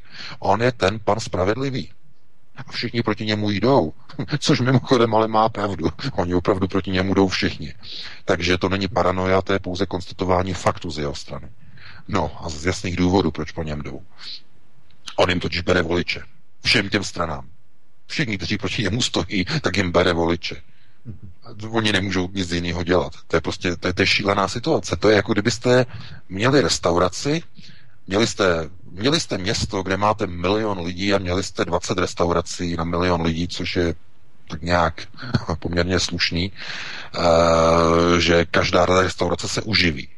No a teď by přišla nějaká restaurace, která začne prostě nabízet úplně všechno za nejlepší, nej, nejnižší ceny, všechno bude, všechno máme. E, a e, někdo přijde do restaurace a řekne, a děláte vy mexickou kuchyni, no to my neděláme, my, my děláme jenom, já nevím, Itálii. No a tak zákazník odejde, přijde do další a vy děláte, já nevím, děláte Čínu a ne, my děláme jenom Francii a Itálii. A přijde do třetí a zase děláme jenom českou kuchyni. No a teď si představte, že máte restauraci, která je globalistická, která je multikulty, je obrovská, není to nějaký baráček, ale je to, je to hala, stadion. A pan hostinský Babiš řekne, máme všetko. A, jo, a e, nabídne všechno. Itálii, Mexiko, Francii, já nevím, všechny možné kuchyně, všechno no. si můžete dát Jasně. za nízké ceny. Nabídne úplně kompletně všechno. Proč by pro boha zákazník rovná se volič měl jít za nějakou Itálií nebo Mexikem? Někam aby měl, když to může mít na jednom místě, na jednom fleku, všechno dostane s nízkou cenou, diskontní cenou. No a proto chápete, proč Babiš není e, politik, ale podnikatel. Protože to, co se naučil v biznesu, to znamená katování kostů, rovná se snižování cen, snižování nákladů a nabídka zákazníkovi. On se dívá na voliče jako na zákazníky. Mhm. Proto mu ten biznis šlape politický biznis. Proto bere zákazníky, rovná se voliče všem ostatním stranám a ostatní strany biznis nikdy nedělali. Nikdy nepochopili, jak funguje biznis. Takže z tohoto důvodu komunisté, pokud se chtějí zachránit, tak musí začít se chovat na, na poli eh, politické poptávky a nabídky tržně jakkoliv to zní děsivě nebo neuvěřitelně, musí znovu začít oslovovat svojí tržní nabídkou ty voliče rovná se zákazníky, kteří utekli do toho obrovského Babišova politického nákupního centra. Musí znova je přitáhnout svojí nabídkou zpátky. A jednou z takovou možností je právě vymezení se vůči Severoatlantické alianci a vůči misím, které destabilizují situaci na hranici s Ruskou federací. Tam nemají čeští vojáci naprosto co pohledávat. Čeští vojáci mají být uh, v České republice, mají chránit Českou republiku, mají cvičit na území České republiky a když už tedy jsou členy nějaké vojenské aliance nebo nějakého vojenského uskupení, uh, které je v rámci Evropy, tak když přijde nějaké ohrožení, tak mají honem rychle se zbalit a mají utíkat dolů na jižní hranice Schengenu a tam střílet do migrantů. Do nelegálních migrantů a do nelegálních převaděčů. Protože tak by to bylo za každého ohrožení jakékoliv země. Pokud neřízená vlna migrantů, kteří evidentně neutíkají z války. Jsou to migranti, kteří e, fungují a přicházejí jenom z ekonomických důvodů, Pokud bez dokladů vtrhávají do cizích zemí, jsou to nájezdníci. A armáda tomu musí zabránit. Nejprve varavný výstřel do vzduchu, stůj. Potom druhý výstřel, stůj. Neuposlechne, dávka přímo do těla. Postřílet. Přímo na místě. Tak to je přesně podle zákonu, podle pravidel. Protože nelegální přechod hranic musí být trestný. Oni nemají uh, co dělat na území Evropy. A pokud chtějí dostat status jako uprchlíků, nemůžou přelézt zelenou hranici a nelegálně vstoupit do EU. Musí jít na hraniční přechod a požádat celníka o azyl a předložit doklady, odkud jsou, odkud pocházíte. Takže e, chápete, ale tohle to už dávno nefunguje. Já si nedovedu představit, že by dneska e, někdo z pohraničníků nebo řekněme z, z zaměstnanců Frontexu, to už si nedovedu vůbec představit, že by někde e, vystřelil nějakou varovnou dávku do vzduchu při pokusu ve chvíli, když e, migranti chtějí, já nevím, vystoupit z člunu a vstoupit nelegálně na území Schengenu, někde u italských břehů. Si nedovedu představit. To už, to už je dávno pryč. Takže no a proč je to pryč? No, protože degenerace západní společnosti, celé civilizace. Před 200 lety by nelegální migranti byli postříleni. Nebo před 100 lety ještě kdyby někdo nelegálně přešel hranice. No, teď je jiná doba, teď migranti namísto toho, aby byli internováni a aby byli zahnáni pryč zpátky, eh, tak se jim nabízejí benefity, sociální benefity eh, na úkor místních obyvatel, eh, různě se rozčlenují, různě se integrují a když to náhodou někdo kritizuje, když náhodou někdo řekne něco proti migraci, tak je hned vláčen po, řekněme, médiích a tak dále, je různě nálepkován a tak dále a tak dále. Takže pokud si každý, kdokoliv může jen tak přejít státní hranici, eh, ještě dostat sociální dávky, no tak to znamená, že potom takové státy nemají žádnou hraniční politiku, no a v tom případě potom zbývá ještě jedna otázka. Dost naivní, ale já, já se řečnicky se jí musím zeptat. Jestliže bez jakéhokoliv odporu můžou hranici, zelenou hranici jakékoliv země Schengenu, která je na hranici, znamená na hraniční čáře Schengenu, můžou jen tak přejít nějací migranti? Tisíce a stovky migrantů tady a tisíce tamhle a tady pár kusů a tamhle další dvě desítky. No tak asi zřejmě se dá očekávat, že kdyby místo těch migrantů tam byly tanky a nějaká armáda, cizí, nepřátelská, jakákoliv, no tak by to zřejmě dopadlo úplně stejně, ne? Je to tak. To znamená, otázka v tom je, k čemu je Severoatlantická aliance. Když nedokáže zabránit ani neozbrojeným lidem, jenom nějakým migrantům, kteří se valí přes jižní hranici.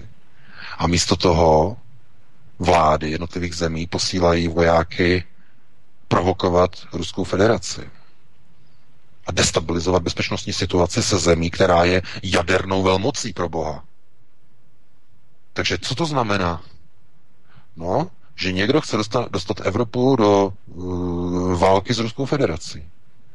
No a potom je tedy otázka, proč bychom měli zůstávat v takové alianci, která destabilizuje situaci s Ruskou federací, ale na straně druhé neumí ochránit české občany a národy evropských zemí od nelegálních migrantů, kteří destabilizují Evropu mnohem důsledněji a mnohem nebezpečněji než jakékoliv ruské ozbrojené síly. Ať jsou kdekoliv.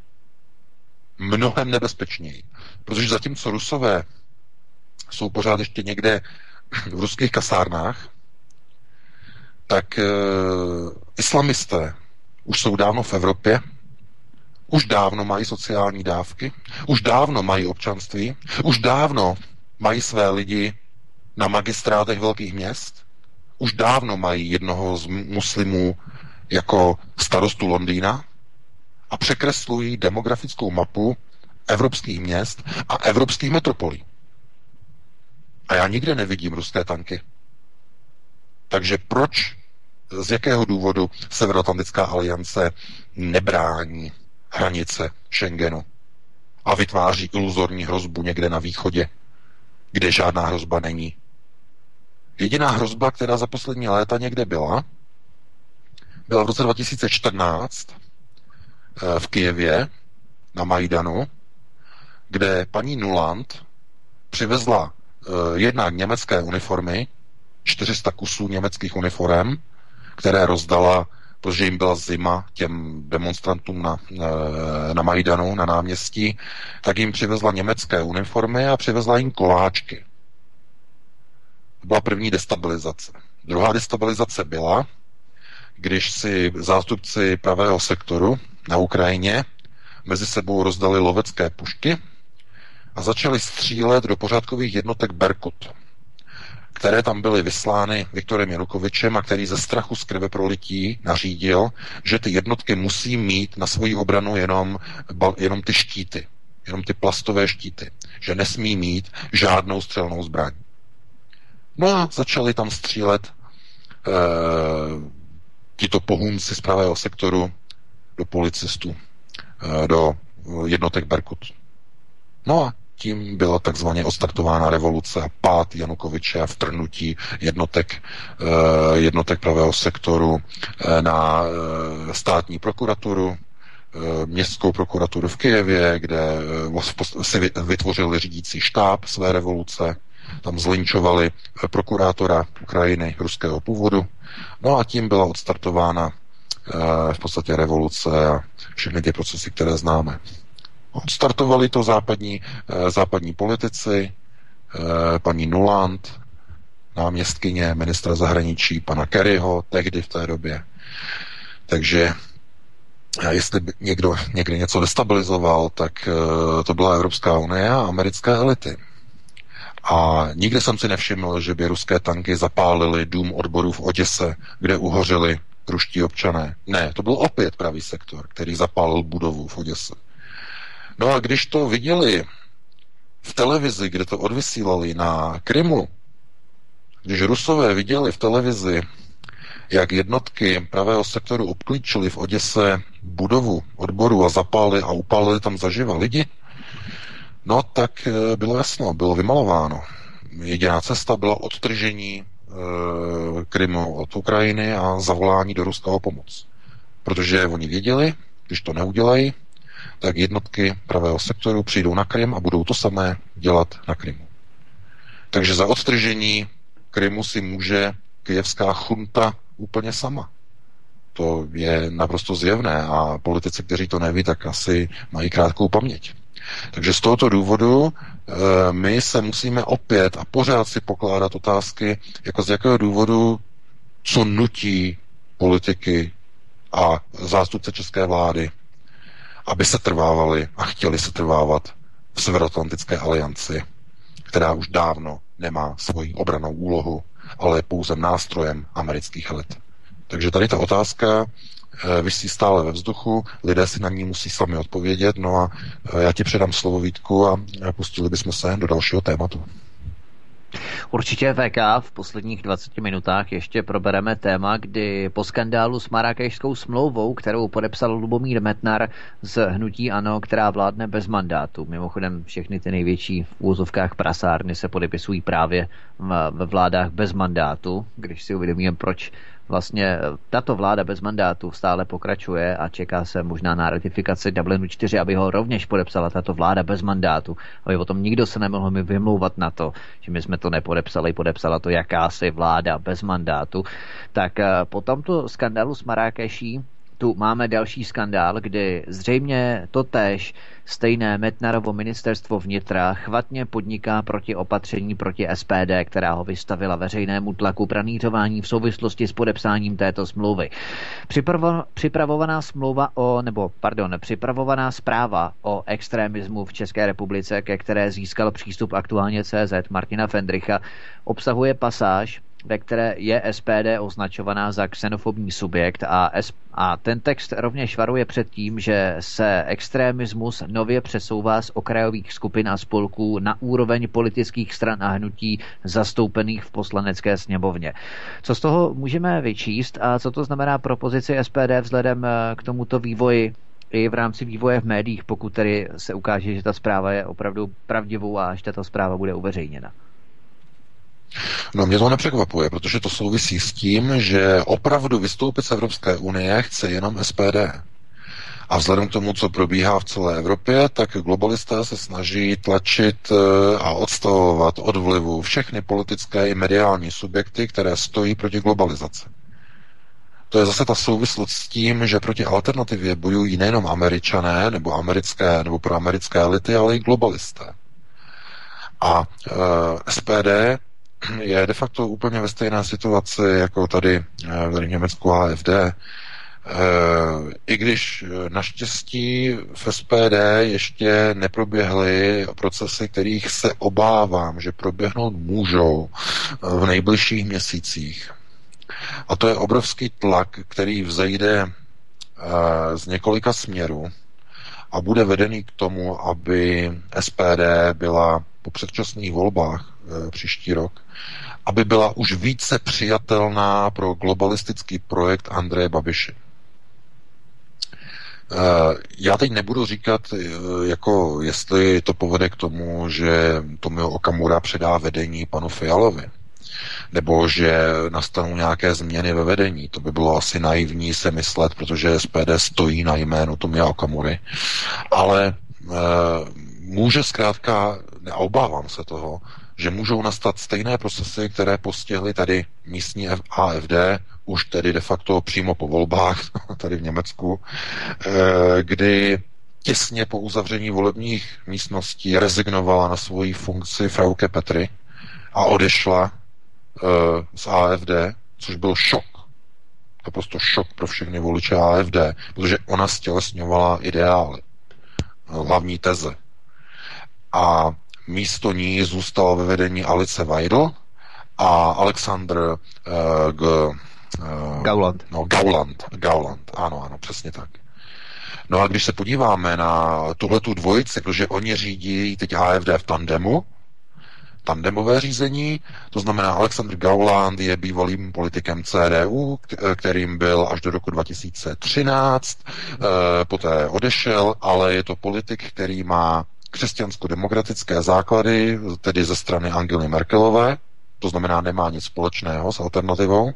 No a Alice Weidel, kromě toho, že těsně před volbami na sebe práskla, že je lesbička, že žije lesbickým životem, což také poměrně zděsilo dost lidí, tak eh, navíc na ní vyplul na povrch, že se živila, že její původní zaměstnání byla eh, finanční analytička správkyně eh, takzvaných rizikových asetů pro banku Goldman Sachs. To znamená pro kmenovou banku amerického Fedu pracovala. A otázka, co to má společného s alternativou? Naprosto nic. To znamená, že to, co proběhlo tady v Německu, to, co proběhlo po volbách, tak i AFD, eh, i když stále prosazuje, řekněme, silně otevřenou politiku proti migrantům, což eh, je jejich volební základ, oni nemůžou se od toho nějak, od, nějak odblokovat nebo nějak se změnit, ale je třeba říct třeba, ale to je třeba říct upřímně, po odchodu Frauke Petry AFD ztratila drive. A ztratila eh, takovou tu eh, to mediální nešej, přitažlivost.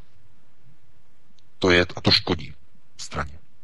Takže eh, to je, to, to je ten proces toho zglajšaltování, to znamená eh, aby něco bylo stravitelnějšího pro ty velké partnery. To je příprava. Gleichschaltung je příprava, prostě změny na e, budoucí procesy. A e, tohle, co probíhá proti SPD v České republice, to znamená jeho zařazování na nějaký seznam nějakých, e, e, nějakého, nějakého extremistického uskupení, tam určitě bude taky Aeronet v té zprávě, to bych se skoro vsadil, že tam něco taky o nás zase bude, zase nějaká dehonestace, ale e, podle mého názoru tohle to všechno vede k tomu, že když bude SPD nálepkována jako e, extremistická xenofobní strana, tak se to stane municí a bojovým materiálem, se kterým budou později moci nakládat všechny ostatní strany v parlamentu, které už dnes kritizují SPD jako extremistický a xenofobní subjekt. Jenže s tím rozdílem, že už to bude oficiální výrok státu. Už to nebude soukromé tvrzení pana Kalouska nebo pana Farského z Hnutí stan. Ne, ne, ne. Oni už se budou moci opřít o oficiální stanovisko ministerstva vnitra, takzvaných odborníků. A to už bude mít jinou váhu. To už nepůjde tak jednoduše spochybnit. Protože kdo by si dovolil spochybnit bezpečnostní odborníky, kteří pr- připravují pro ministerstvo vnitra tuto zprávu mimochodem.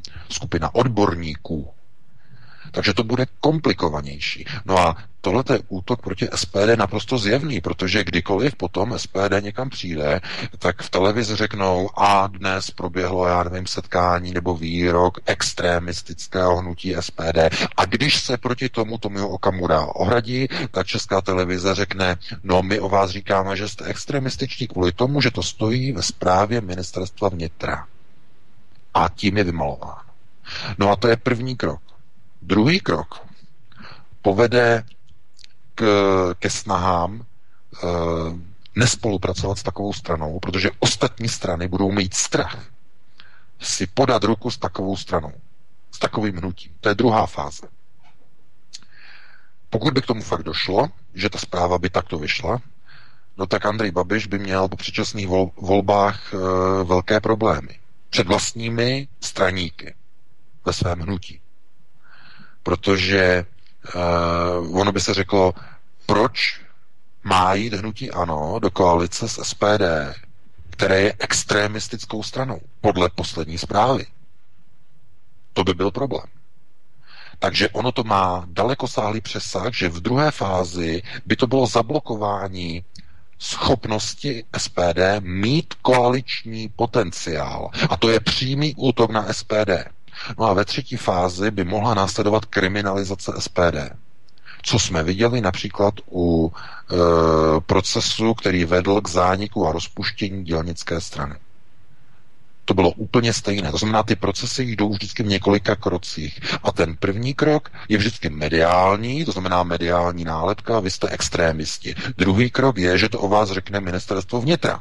Třetí krok, ostatní strany začnou mít strach s vámi spolupracovat a ve čtvrté fázi, když už nemáte žádné spojence, tak vás zlikvidují a zruší vám stranu.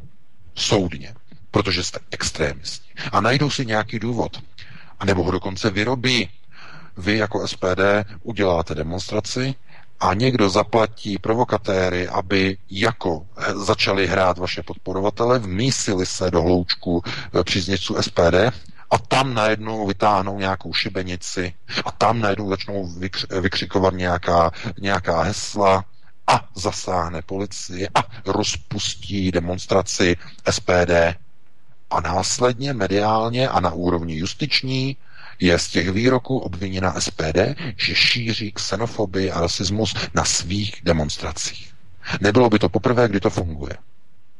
Protože podobné eh, zkušenosti eh, s takovými to provokacemi má třeba národní demokracie, to víme, že tak to funguje, že oni, když mají demonstraci, tak se tam vždycky objeví nějací provokatéři, nikdo neví odkud, mohli bychom si myslet, odkud asi, a začnou tam něco vykřikovat a hned v zápětí už jsou za rohem skovaní policisté, kteří následně toto označí za protiprávní jednání a rozpustí demonstraci.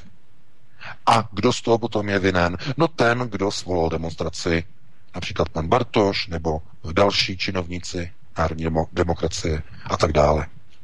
Takže nemyslete si, že oni jsou hlupáci, oni umí tyto procesy udělat. Oni, když chtějí někoho odstavit, kdo jim jde proti jejich globalizačním plánům, oni ho odstaví.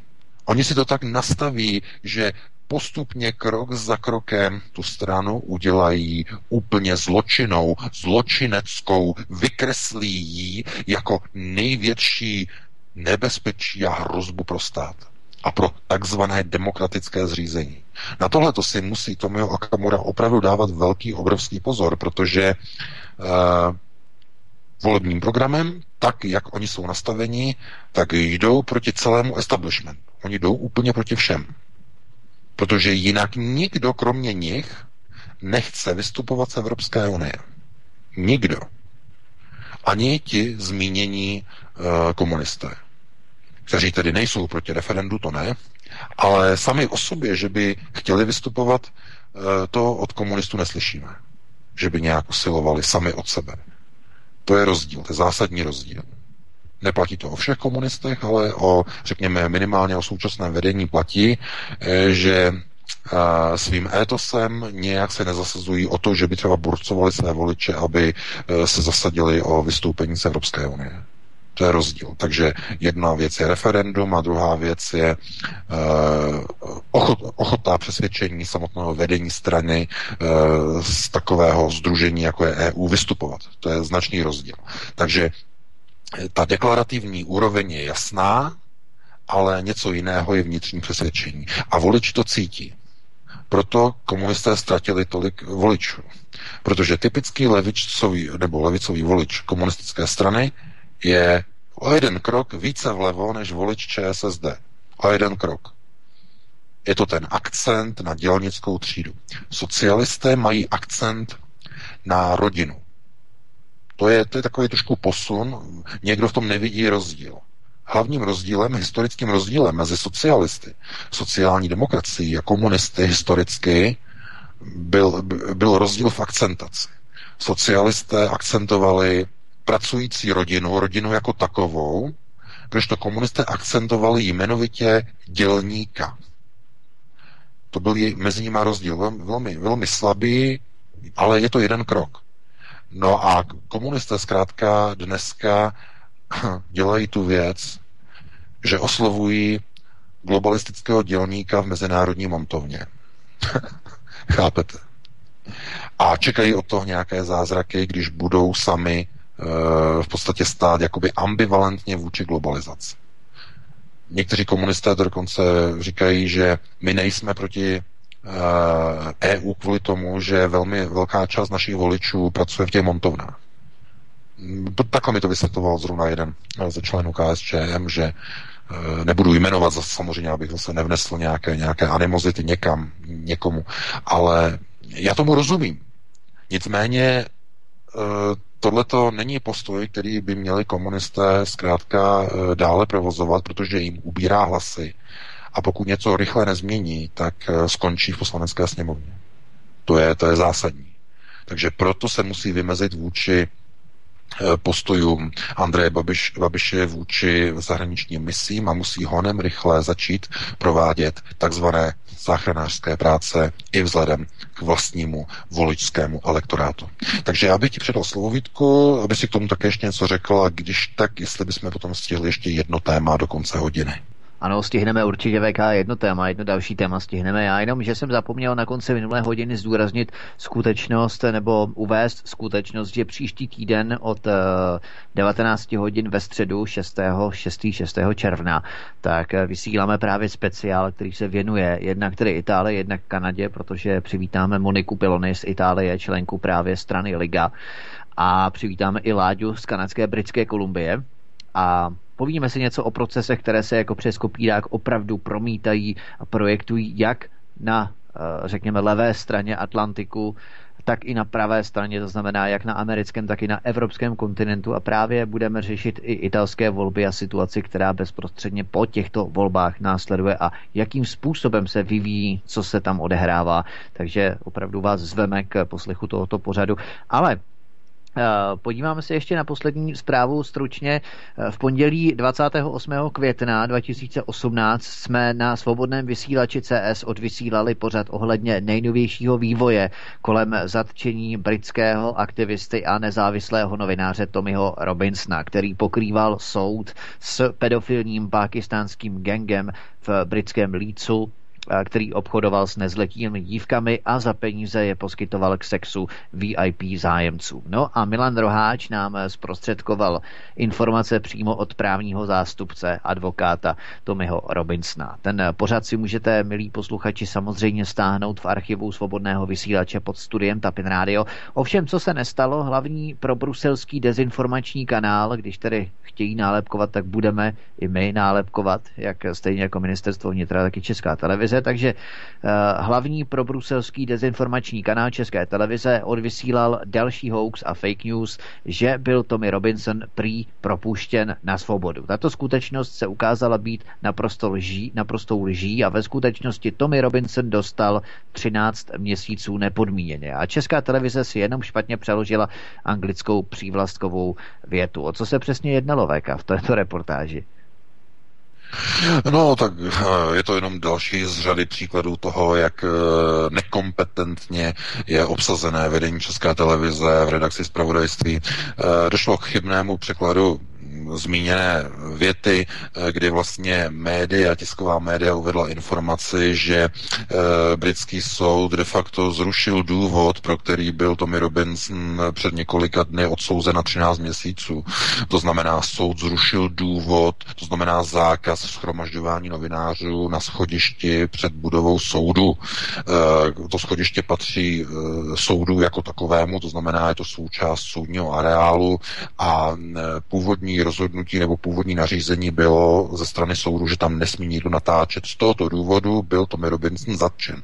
Ale kvůli nátlaku médií, že to vlastně o, že nějakým způsobem e, poškozuje práva novinářů, tak soud toto rozhodnutí zrušil, že na tom schodišti můžou natáčet. Nicméně došlo pouze k zrušení tohoto zákazu, nikoliv ke zrušení rozsudku nad Tommy Robinsonem. Ta věta zkrátka byla přeložená z toho média špatně a redaktoři České televize zkrátka e, nepřeložili anglickou větu tak, jak měli, respektive úplně změnili její význam, její obsah. Z tohoto důvodu, když zjistili ten průser, Eh, to plácnutí prostě do té nádrže eh, s těmi dezinformacemi České televize, eh, tak Česká televize ten záznam smazala z archivu a ten záznam z toho studia 24 je na českém archivu. Je to archiv 24 nebo i archiv České televize, tady je to tam nedostupné. znamená, pro jistotu je to nedostupné, nelze to přehrát, aby nebyla Česká televize nějak někde tahána ze zesměšňována. Nicméně pohotoví lidé to natočili a je to dostupné. Máme i video na internetu, jo, jo, eh, na Aeronetu, můžete se podívat na to. To je něco neuvěřitelného. Chápete? Když tohleto, když takovouhle chybu udělá nějaký školák nebo nějaký blok někde soukromý, no tak Chápete, lidi e, anglicky umí různě, každý umí různě anglicky, tak nějak někdo víc, někdo míň, no udělá chybu. Když to udělá nějaký blok někde, tak se nic neděje, no prostě zkrátka špatná práce. Ale když tuhle tu informaci vyjede veřejnoprávní médium s rozpočtem 7 miliard korun ročně, ještě navíc z kapes daňových poplatníků, a Rada Česká televize se tím nezabývá, e, televize to radši zablokuje v archivu, aby se na to nikdo nedíval. A všichni mlčí a všichni jsou v pohodě, všichni jsou happy, nikdo nevznese podnět, že by někdo, e, například z mediálního výboru poslanecké sněmovny, tam jsme to taky poslali, to video, aby se tím zabývali, tak nikdo se neozývá. A proč? No všichni se bojí České televize. Všichni politici. Oni se bojí, že by na ně vytahovali nějaké špíny. No, eh, chápete, tak to funguje, protože novináři České televize, oni vždycky něco vyrobí, oni si půlku toho přemyslí, další půlku někde seženou někde z nějakých zdrojů a zkrátka poskládají z toho nějaký, výběr, nějaký, nějaký výběr nebo něco a potom začnou šířit dezinformace. A lidi se toho bojí a politici se toho bojí, protože mnoho politiků, kteří jsou v politických funkcích, no tak mají své kostlivce ve skříni mají všichni politici. Takže se bojí, že kdyby náhodou začali jít proti české televizi, že by česká televize ty kostlivce na ně vytáhla.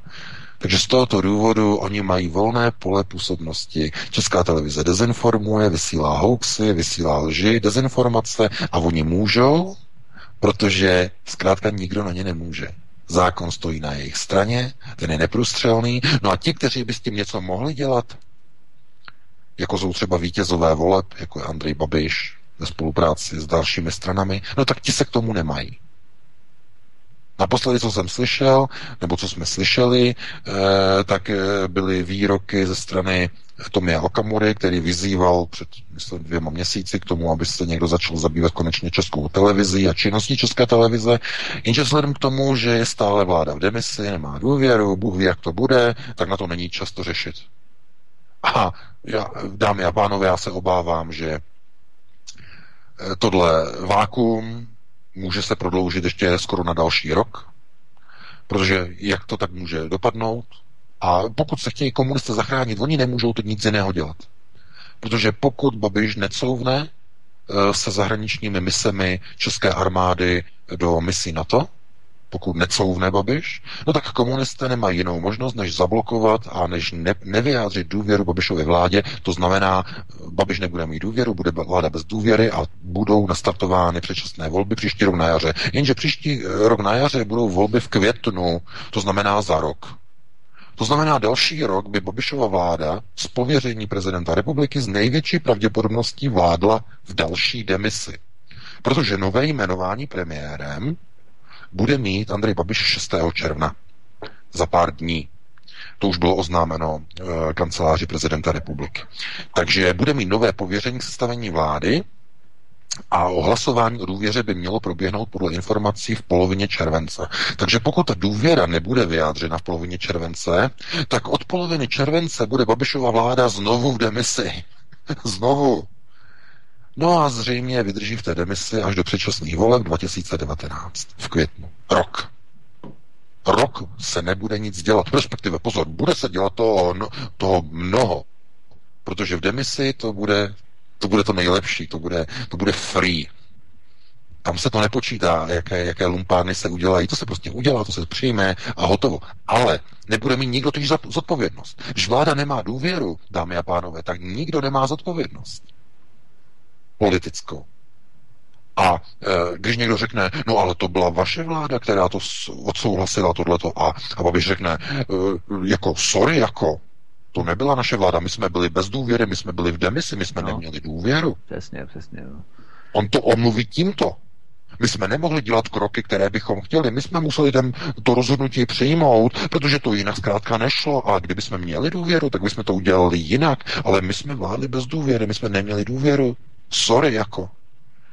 Takže tohle je zkrátka systém, který eh, do značné míry je způsobený i volebním systémem České republice.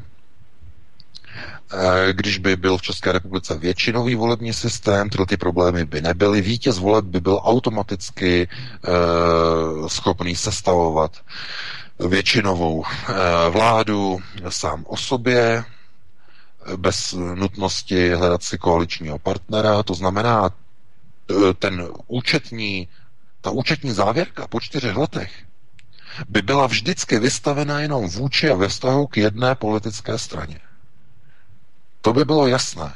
Tam by potom nikdo se nemohl vymlouvat na to, ano, byla to vláda ČSSD, ale tohleto rozhodnutí nebylo naše, to bylo rozhodnutí KDU ČSL, jeho ministra, pana Hermana, nebo tohleto nebylo naše rozhodnutí, o tom e, rozhodl e, pan ministr z ČSSD, to nebylo naše. A někdo z ČSSD zase řekne, a to nebylo naše rozhodnutí, my jsme hlasovali ve vládě proti, ale prosadili to eh, partneři z hnutí ANO. To znamená přehazování zodpovědnosti za nějaké průsery, které jsou vždycky každý rok jsou vyrobené na vládě nějaké průsery, které se potom jako horký brambor přehazují z jedného, z jednoho koaličního partnera na druhého. Ale kdyby byl většinový systém, vládla by vždycky jenom jedna strana, ta, která vyhrála, jenom jedna, a ta by měla plnou zodpovědnost. E, potom by to voliči spočítali při dalších volbách, samozřejmě. Takže, ale chápete, to, že by se změnil volební systém, je nepravděpodobné, protože pokud by došlo k nastavení většinového systému, skončily by lobistické tlaky. To znamená, malé strany by nemohly ovlivňovat ty větší, nemohly se dostat do vlády, eh, nemohly by se dostat do jednotlivých výborů, eh, mělo by to i dokonce finanční dopady a tak dále a tak dále.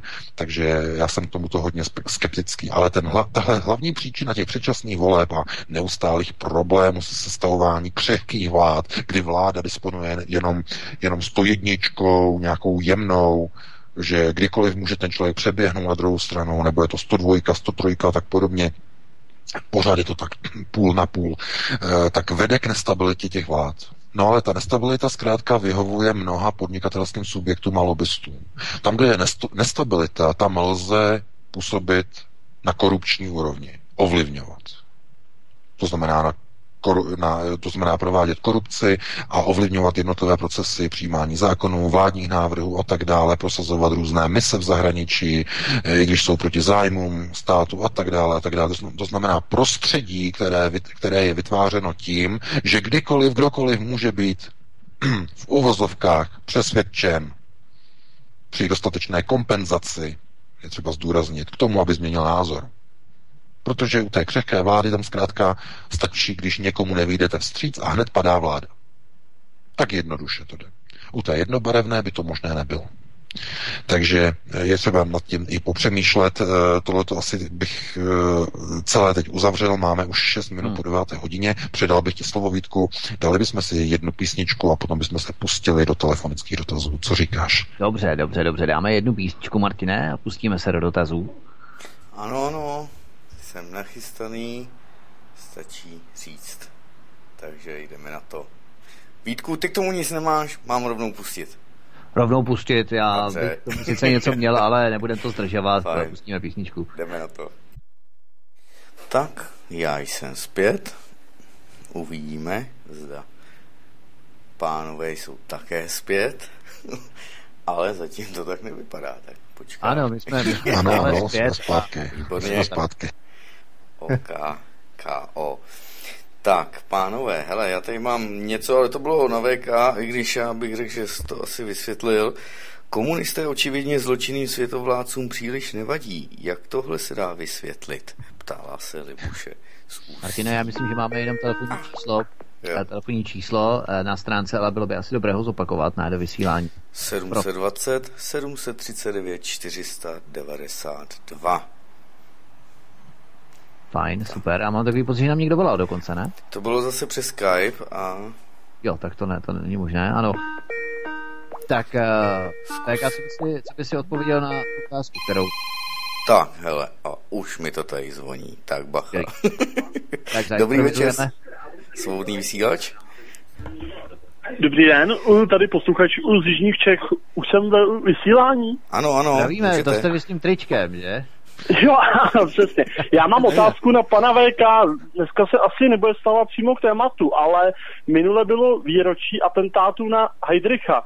A chtěl bych se optat, přece jenom už se vyrojily informace, že by to nemuselo být úplně dle oficiálního výkladu, to znamená, že Heidrich něco v České republice hledal a mělo to prý souvislost, když to řeknu, právě s židovskou mystikou v otázce Prahy tak si chci optat, jestli to jenom pan VK může okomentovat nějakým způsobem. A druhá otázka, jak pan VK říká vlastně, že záchrana je v rodinném kruhu, tak jenom jestli, když spíš takhle, dneska ty rodiny skoro nefungují.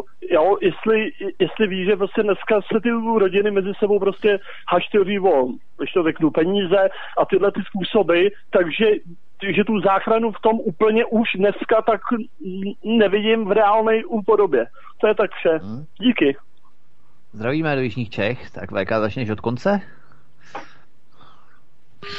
No, eh, tohle je takové eh, poměrně jako eh, rozsáhlé téma, protože Tady nejde ani tak zrovna o Reinharda Heydricha, nicméně samotná nacistická moc byla velmi inspirována různými, eh, řekl, dalo by se říct, eh, okultními symboly nebo okultistikou, která byla velmi moderní ve 20. letech v době, kdy NSDAP vznikala. Eh, bylo to tehdy moderní a určité hledání, řekněme, různých symbolů a různých nadpřirozených schopností eh, bylo možné vysledovat potom i v dalších procesech, které přímo zasahovaly do politických uh, událostí uh, tady v Německu po roce 1933, kdy se Adolf Hitler dostal k moci.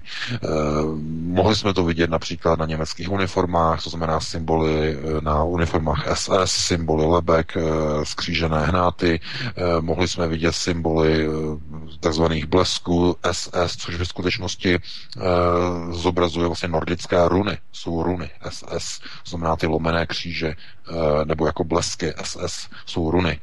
A e, Další, další a další mnohé symboly, sám Adolf Hitler byl také jedním uh, z členů uh, jedné z okultních loží.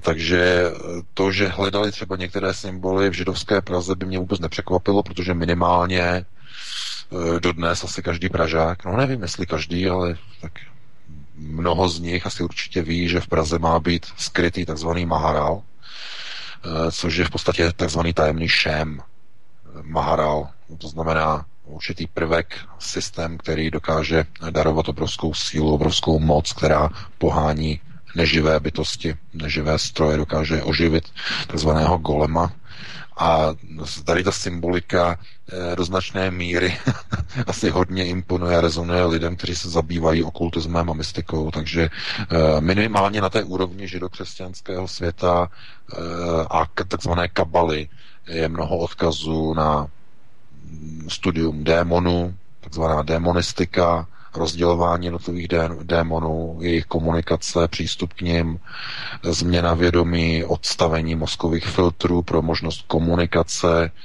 s jinými entitami, navozená ať už tedy halucinačně, anebo některými jinými procesy a tak dále, a tak dále, ale to bychom zacházeli v tomhletom, v tomhle tématu velmi daleko do jiných, do jiných témat a na to opravdu není čas. A jestli Adolf eh, Hitler vyslal Reinharda Heydricha do Prahy kvůli tomu, aby po něčem pátral, tak to já opravdu nevím, eh, protože minimálně to, co ukazují historické záznamy, tak Reinhard Heydrich byl vyslán eh, kvůli tomu, aby potlačil eh, činnost a operativní činnost českého odboje v českých zemích, která začala posilovat. A potlačil v podstatě vlastenecké skupiny velmi brutálně a velmi silně. Takže myslím si, že to byl hlavní důvod jeho vysazení v českých zemích, že by hledal něco mystického, to opravdu, opravdu nevím. Výborně, máme hovor, tak já ho hned spojím. Dobrý večer, svobodný vysílač, můžete, jste ve vysílání. Dobrý večer, dobrý večer, tady Ivo. Já bych se vrátil k tématu, že dneska sněmovna vlastně schválila další účast a rozšíření eh, misí a účast našich vojáků na zahraničních misích. Vidíme v celé Evropě eh, konvoje táhnoucí na východ, vidíme plný železniční tratě v Polsku mezi Berlínem a Varšavou, vidíme pohyb jednotek na letištích eh, v Německu, jak útočný helikopter, vidíme stíhačky, které budou cvičit takzvaně u nás útoční operace. Slyšíme z Donbasu, že ukrajinská armáda se chystá zaútočit na Donbas. A otázka zní, jak pan VK vidí eh, možnost scénáře eh, útok eh, ukrajinské armády na Donbass v případě úspěchu průlomu až k hranicím Ruské federace zapojení vojsk NATO do útoku na Ruskou federaci a vlastně rozpoutání třetí světové války v rámci zahájení mistrovství světa ve fotbale. Děkuju a budu poslouchat. No, já děkuji za dotaz. Tohle je velmi komplexní, protože já o tom chystám článek, ale eh, to bychom tady opravdu jako hm, zabrali hodně, hodně času, protože to má velký rozsah, eh, řekněme s ohledem na to, eh, jakým způsobem se snaží američané udržet svůj vliv na Ukrajině. Je tam velký obrovský problém, protože Obrovský vliv na Kyjev má v současné době Berlín, který silně tlačí na urovnání krize na východní Ukrajině obrovským způsobem. A Kyjev je ve schizofrenní situaci. Pokud nebude Kyjev poslouchat Berlín, tak ekonomicky se Kyjev zhroutí. protože ty ne, neskutečné peníze, které proudí z Evropské unie na udržení eh, moci v Kijevě, současné chunty, která je tam u moci, tak eh, to je jasné, že to by nevydrželo. Američané totiž nebudou držet ekonomiku Kyjeva nad vodou.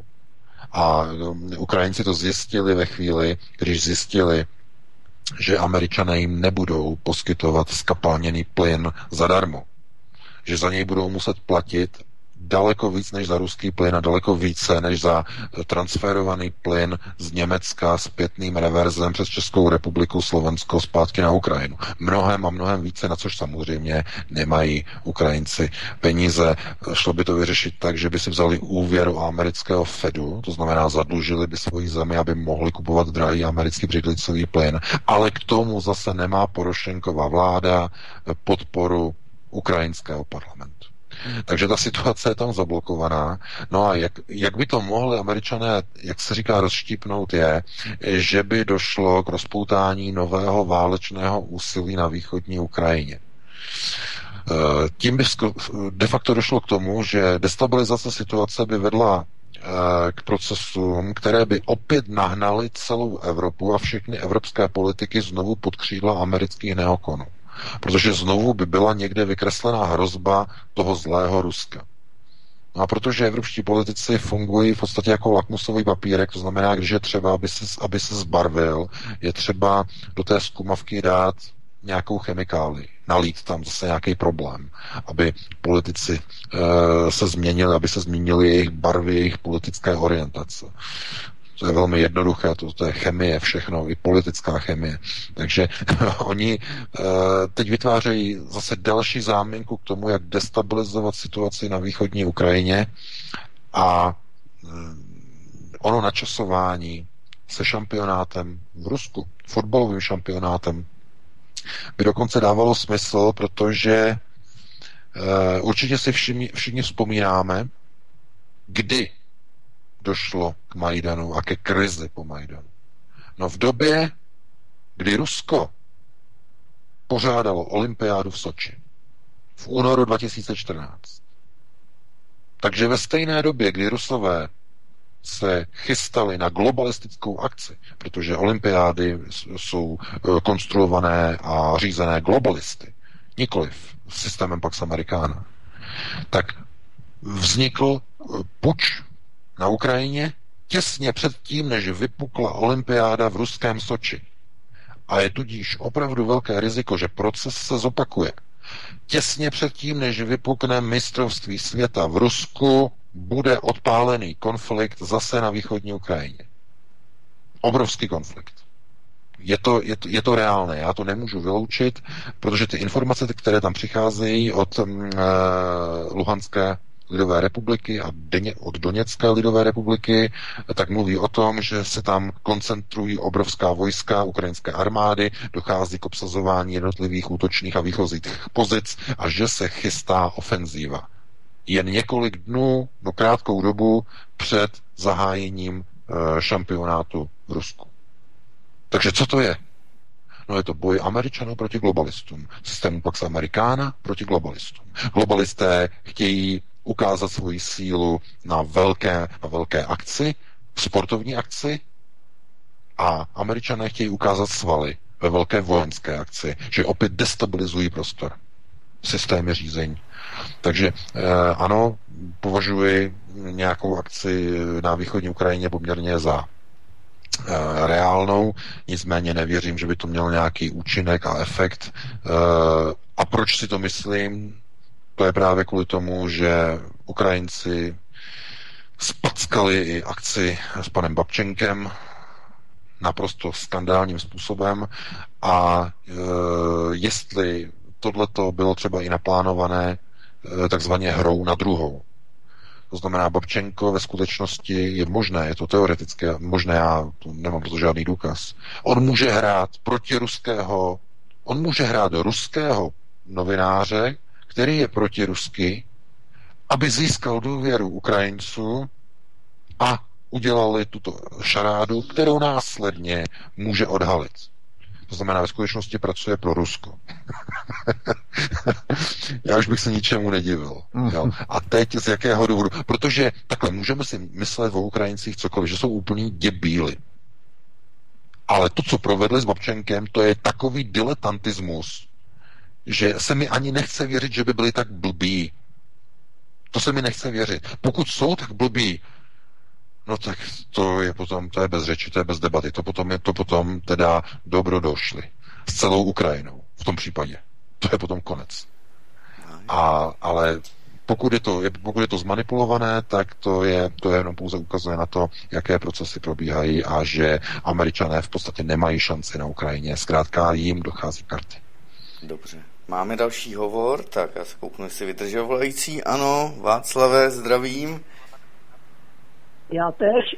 Dobrý večer, pánové, VK a Vítku. No, zdravím tebe, Martine, pozadí vysílání. Eh, já se znovu vrátím k tomu problému no, u nás, i když samozřejmě ne, nepopírám, že ty věci, které se jí v zahraničí, eh, jsou velmi důležité. Ale k těm našim volbám, respektive k, té, k tomu sestavování budoucí vlády, která zatím vládne bez důvěry. No, já nebudu opakovat to, co už eh, tady vysvětloval několikrát pan VK, naprostý souhlas s tím, Eh, to v tom smyslu vůbec nechci dál tuhle věc rozvádět. Ale mám jeden postřeh a podle něho eh, bych řekl takhle. Já jsem komunikoval s některými poslanci za KSČM o této, o této problematice, kde jsem v podstatě se snažil říct můj pohled já musím podotknout, já nejsem členem KSČM. No, kdybychom mohli prosím zkrátit, Takže, protože mám tady čekající další posluchače. Tak už, už, už končí. Žádná tolerance vládě Andreje Babiše z ČSSD v případných, v případných předčasných volbách KSČM nemůže víc ztratit, než v případě, že e, bude tolerovat vládu Babiše. To je můj pohled. Mhm, dejte se hezky, pane Václava, děkujeme. Dobře, děkujeme. děkujeme za dotaz. Děkujeme, děkujeme. Já to jenom, já to jenom potvrdím to přesně tak, protože komunisté, pokud chtějí e, posílit své řady, tak tím, že potopí Babišovu vládu, která právě podepsala e, a prosadila ve sněmovně navyšování počtu pro zahraniční mise České armády nemůže vůbec nic ztratit. Může pouze získat. E, komunisté musí mobilizovat své síly a znovu se pokusit o navrácení svých uprchlých voličů, kteří odešli k Andreji Babišovi před minulými volbami. E, nic jiného. Vlastně to jsou záchranářské práce uvnitř KSČM e, ve směru k vlastním voličům. Takže uvidíme, jak oni se k tomu postaví.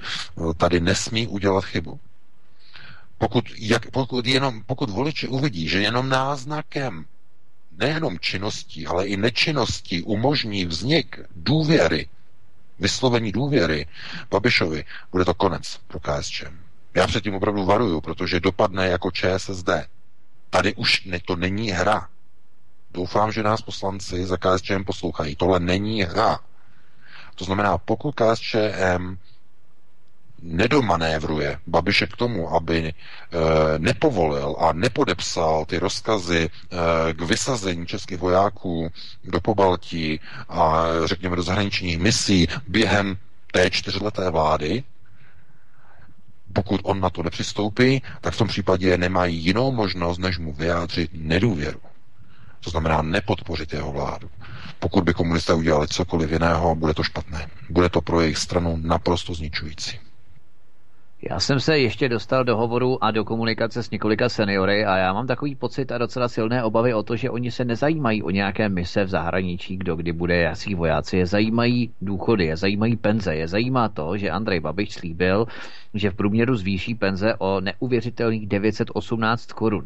A v podstatě tím argumentují, že kdokoliv jiný, kdo by ustavil vládu v České republice, a viděli jsme to konec konců při ministru financí eh, Miroslavu Kalouskovi, tak to bylo o nějakých 40-50 korun v průměru. A to oni vidí a to v podstatě pro ně hraje ten, tu největší prioritu, jejich peněženka. Takže si myslím, BK nevím, jestli je tak zajímají nějaké zahraniční mise, ale priorita jsou pro ně důchody a velmi rapidní citelné zvýšení důchodů.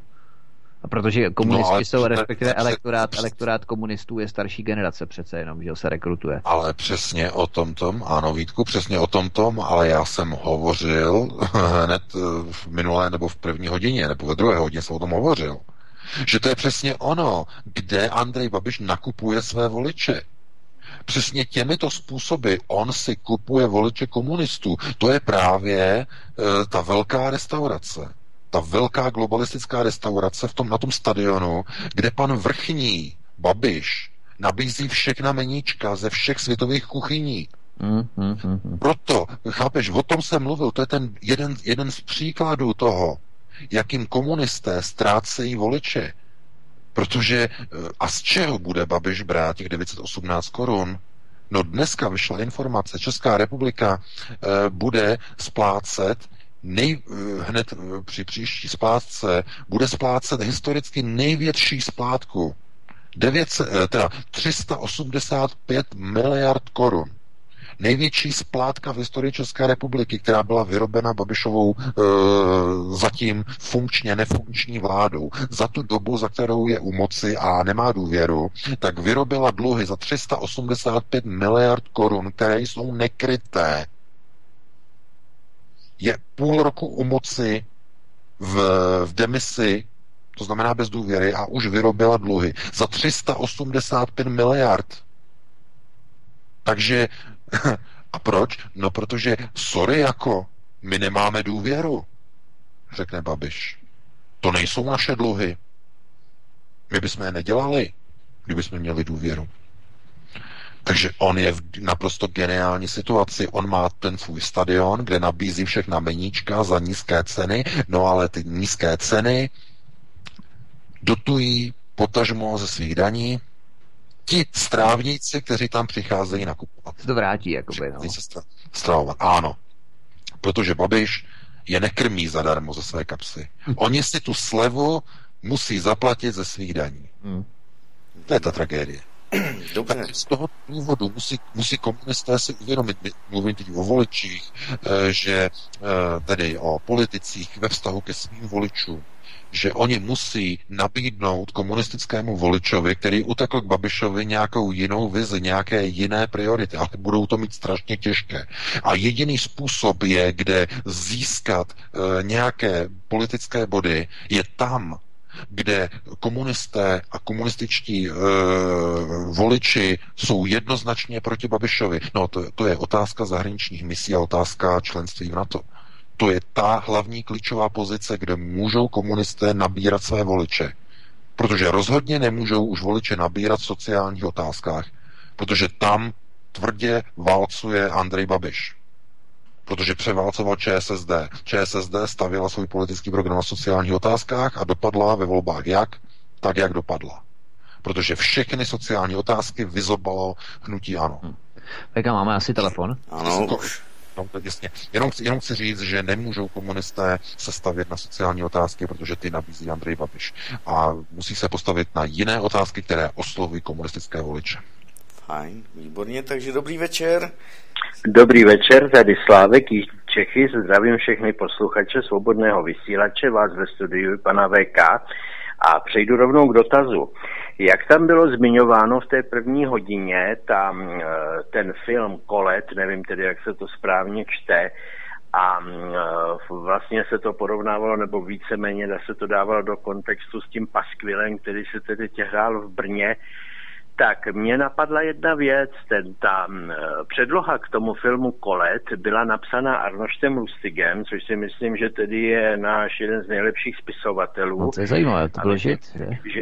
Že byl, že byl navržen, ano, byl žit, že byl navržen hmm. na Nobelovu cenu a e, potom ale to zpracoval režisér Milan Cízlár, těšínský rodák. A mě jde hlavně o to, jestli pan VK porovnával ten film tedy s tou knihou, Kolet neboli dívka z Antwerp, protože ti novodobí režiséři skutečně dělají někdy z klasických děl skuteční paskvily a zejména když se tam vyskytuje ještě herec Mátl, který tady my ho známe velice dobře v Jižních Čechách, co to je za člověka, co to je za charakter, který neustále napadá pana prezidenta, tady se vychloubal svýho času, že se rozhodoval mezi hereckou dráhou a dráhou profesionálního hokejisty v NHL a pak jsme zjistili, že by měl sotva na kraj, na krajský přebor.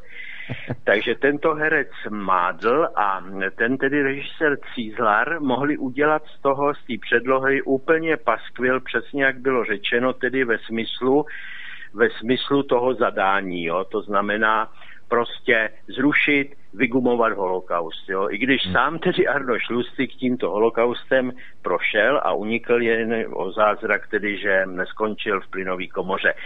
Tak to je tedy ta moje otázka na pana VK, jestli toto nějak porovnal a jestli o tomhle to nějak zauvažoval. Děkuji a přeji hezký večer. Děkujeme, také hezký večer. Já jen doplním s tím NHL, tak eh, pan eh, Mádl je spojován s podporou právě Aspen Institutu. I mimochodem, to je taková perlička, VK, povídej. No, jak tomu, tomuhle chci říct, že když oni, globalisté, eh, dokáž, dokáží znesvětit i pohádku o sněhurce, tak si dokážete představit, že dokážou znesvětit i knihu, i knižní předlohu.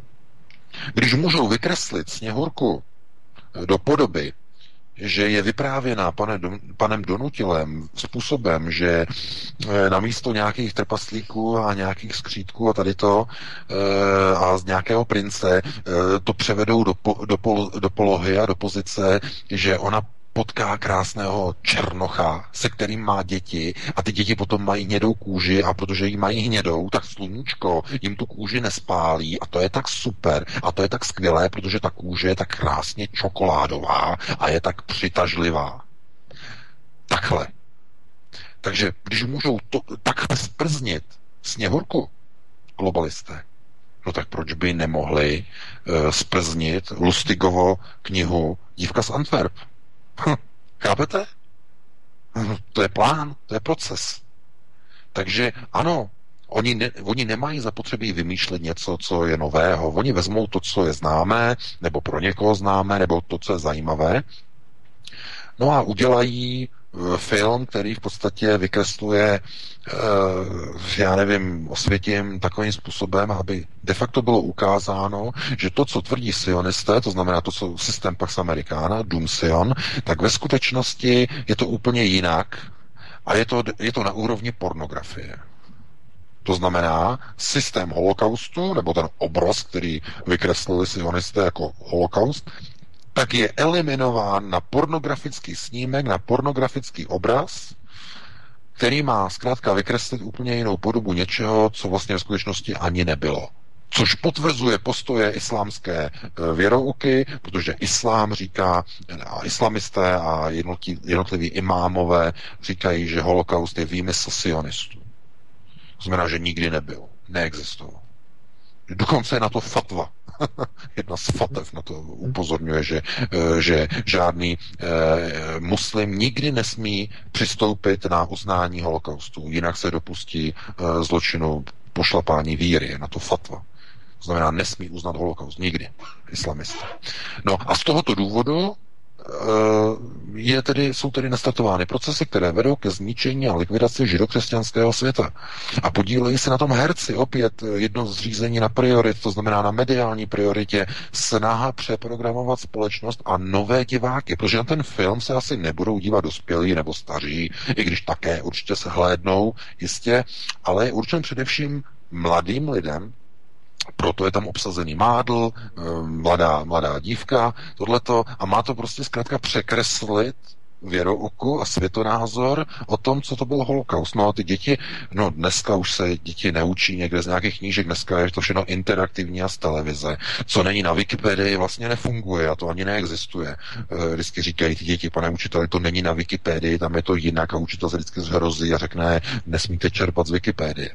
Ale nikde jinde dneska už informace děti pomalu ani nečerpají, jenom se jdou podívat eh, do Google, do Google, co ukáže, a nebo co ukáže seznam seznam, nebo co ukáže Wikipedie. Jsou takové tři zdroje, kam chodí třeba české děti. A bych chodil někam do knihovny, půjčovali si knihu tištěnou pro boha, vždyť to je doba kamená, říkají. Nejdou. Takže informace se čerpají z médií. No a z filmu To je to nejlepší. No a ve filmu, a paní učitelka řekne, udělejte si esej, udělejte si referát na téma nějaké knihy, nebo tady toho, a tady holokaustu, a kde si co si. A e, děti si hned vzpomenou, aha, no jo, to byl ten film s Mádlem, no jo, No, tak co to byl holokaust? No, to bylo takové nějaké zařízení, tam oni prostě byli zavření a oni tam prostě, nebylo tam čisto a oni tam provozovali sex a tohleto a to bylo, a bylo to nehygienický a takhle, že důraz na nehygieničnost a tohleto. To znamená, to znamená, co to je? To je Overtonovské okno. Už to není nemyslitelné, ale už je to akceptovat, ještě neakceptovatelné, ale je to, je to Dá se o tom uvažovat. To znamená posun veřejného mínění směrem od ne- neakceptovatelného k myslitelnému. Potom eh, k akceptovatelnému, eh, později eh, k doporučenému a v poslední fázi k vyžadovanému.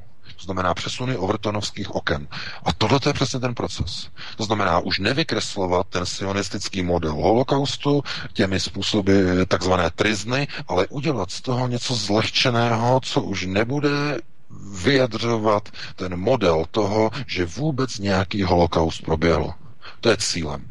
A to znovu potvrzuje pouze to, že globalisté usilují o likvidaci židokřesťanského světa. Naprosto jasný důkaz. Dobře, máme další hovor. Dobrý den, svobodný vysílač. Dobrý den, tady Lenka, zdravím a. vás. Já jsem měla dvě otázky. První otázka uh, je k článku, který vyšel na novinkách, kde píšou o Sorošovi, který, který měl říct, že, že se nemají vnucovat zemím uprchlíci, když je nechtějí. A představil nějaký plán záchrany Evropy. Jehož jádrem je odmítnutí kvót a odmítl i dvourychlostní Evropu. Mě to od Soroše jako překvapilo, tak jestli by to pan VK mohl okomentovat. A druhá otázka. To vyšel zase článek na parlamentních listech a na zvědavci. A to mně přijde jako docela dost hrozný. Vůbec v televizi jsem o tom neslyšela samozřejmě ani slovo. Eh, kde se tedy mluví o tom, že Brusel chce v rámci schvalování rozpočtu provést protiprávní změnu Lisabonské smlouvy bez ratifikace národními parlamenty a bez referenda. A má to spočívat v tom, že um, oni chtějí změnit hlasování z většinového, teda z jednohlasného hlasu, eh, přijetí nějakého návrhu na většinový, čímž chtějí uh, usnadnit i přijmutí Dublinu 4. Teď nevím, jestli jsem hmm. to řekla uh, srozumitelně, pane VK. Hmm? No to je Rada Evropy. Eh, Rada Evropy uh, hlasuje, takhle, parlament hlasuje už, o, hlasuje tedy většinou, nikoli jednomyslně už od uh, smlouvy z NIS, která byla ještě před Lisabonskou smlouvou, ale tohle to se týká uh, Rady, Rady Evropy. Ta by měla stále ještě, nebo stále ještě hlasuje jednomyslně, ale pokud, nebo vyžaduje se jednomyslný souhlas. Pokud by nesouhlasila uh, jako pokud by nesouhlasili dnes všichni, tak to nemůže platit. Nicméně snaha o to, aby jednomyslné hlasování bylo přesunuto zase do většinového i na úrovni Rady Evropy, tak eh, to ano, to představuje obrovské riziko. No protože proč? No protože v tom případě už by nebyla eh, nebyl nikdy žádný proces, který by bránil prosazování většinového názoru eh, na úkor zemí, které chtějí prosazovat národní teze. A tím se dostáváme k otázce na, nebo k odpovědi na první otázku. No proč? E, takový obrat George Soreše. No protože on ví, e, co vede e, při neřízené migraci a té migraci, která je v podstatě nechtěná, co, co, co, k čemu vede? No vede k rozpadu Evropské unie. To je to poslední, co by chtěl Soros. To znamená, on si uvědomil, že ty procesy musí být nastavené nikoli v tím, že se vnucují migranti, ale musí dojít k k reformě Evropské unie. To znamená, ti migranti musí být přijímáni dobrovolně. Ano, legálně. A ta, do, a ta dobrovolnost bude spočívat v tom, že bude finančně motivovaná pro ty, kteří budou se o ty migranty starat. To znamená nejenom neziskovky, ale Soros se zdá, že pochopil, že se musí inspirovat německým modelem. To znamená e, zamotivováním obyčejných občanů na finanční stránce participace migrace. To o tom jsem mluvil, že tady pronajímají Němci nemovitosti migrantů. jim jako, že tam můžou bydlet, to znamená, staví se byty pro migranty, nastartovalo to bytovou výstavbu tady v Německu, mimochodem, velmi výrazně. A e, staví se zkrátka byty pro migranty. Ten byt koupí e, německá společnost, vezme si na to úvěr u bank, a banky dají na to úvěr, protože z toho budou peníze od německého státu, který platí to nájemné těm migrantů, kteří bydlí v těch nově postavených bytech. Takže to je win-win nebo win-win situace pro uh, majitele té nemovitosti i pro tu banku, která půjčila peníze na výstavbu té nemovitosti. A to je finanční motivace. Tohle, když se okopíruje do Česka, tak to bude tragédie. To uvidíte tolik českých podnikatelů, kteří budou horovat a budou, budou vítat migraci, protože tam uvidí obrovský biznis. Bohužel i někteří obyčejní lidé, kteří třeba si řeknou, my máme špatnou situaci finanční, tohleto, tamhle, ale máme tam třeba nějaký domek, a my na to vezmeme úvěr, banka nám na to dá úvěr, my to upravíme a dáme tam migranty a budeme to mít garantované, protože oni tam budou bydlet a stát nám bude muset platit za jejich ubytování a my z toho budeme tu hypotéku splácet na tu opravu toho domu. No to bude tak skvělé, tak báječné. No a banky nebudou toto omezovat, jako tady to neomezují vůbec. Jakmile máte garanci a smlouvu se státem, že ubytujete migranty, tak dostanete okamžitě hypotéku s nízkým úročením 1,8% za hypotéku na 15 let. To je, to je slušný, ne? 1,8%. Kde to dostanete dneska? Dostanete komerční hypotéku za 1,8? Někde v České republice? Asi těžko. Já nevím, možná, že jo. No, takže tohleto... No, takže tohleto, tohleto zkrátka jenom ukazuje na to, že i Soros asi zřejmě nevíme jistě, ale zřejmě pochopil, že pokud budou tlačit na pilu způsobem, že budou nutit jednotlivým zemím migranty, tak se dojde k rozpadu Evropské unie a k tomu je nastartováno. A to Soros nechce, protože Soros plní úlohy domu Rothschild. Dům Rothschild má jiné plány s Evropskou unii. To není rozpad Evropské unie, ale to je ovládání procesů na evropském prostoru, které povedou nakonec eh, s cílem vytvořit určité, řekněme, systémové nastavení nebo propojené nastavení na globalizační úrovni eh, a získání přístupu k ruským zdrojům, protože nakonec všechny procesy, které probíhají v Evropě, nakonec končí u Ruska. To znamená snaha nové Evropy a Berlína propojit se mocensky s Moskvou. To je celé. Tomu chtějí američané a americké elity zabránit. Takže dali bychom prostor dalšímu volajícímu.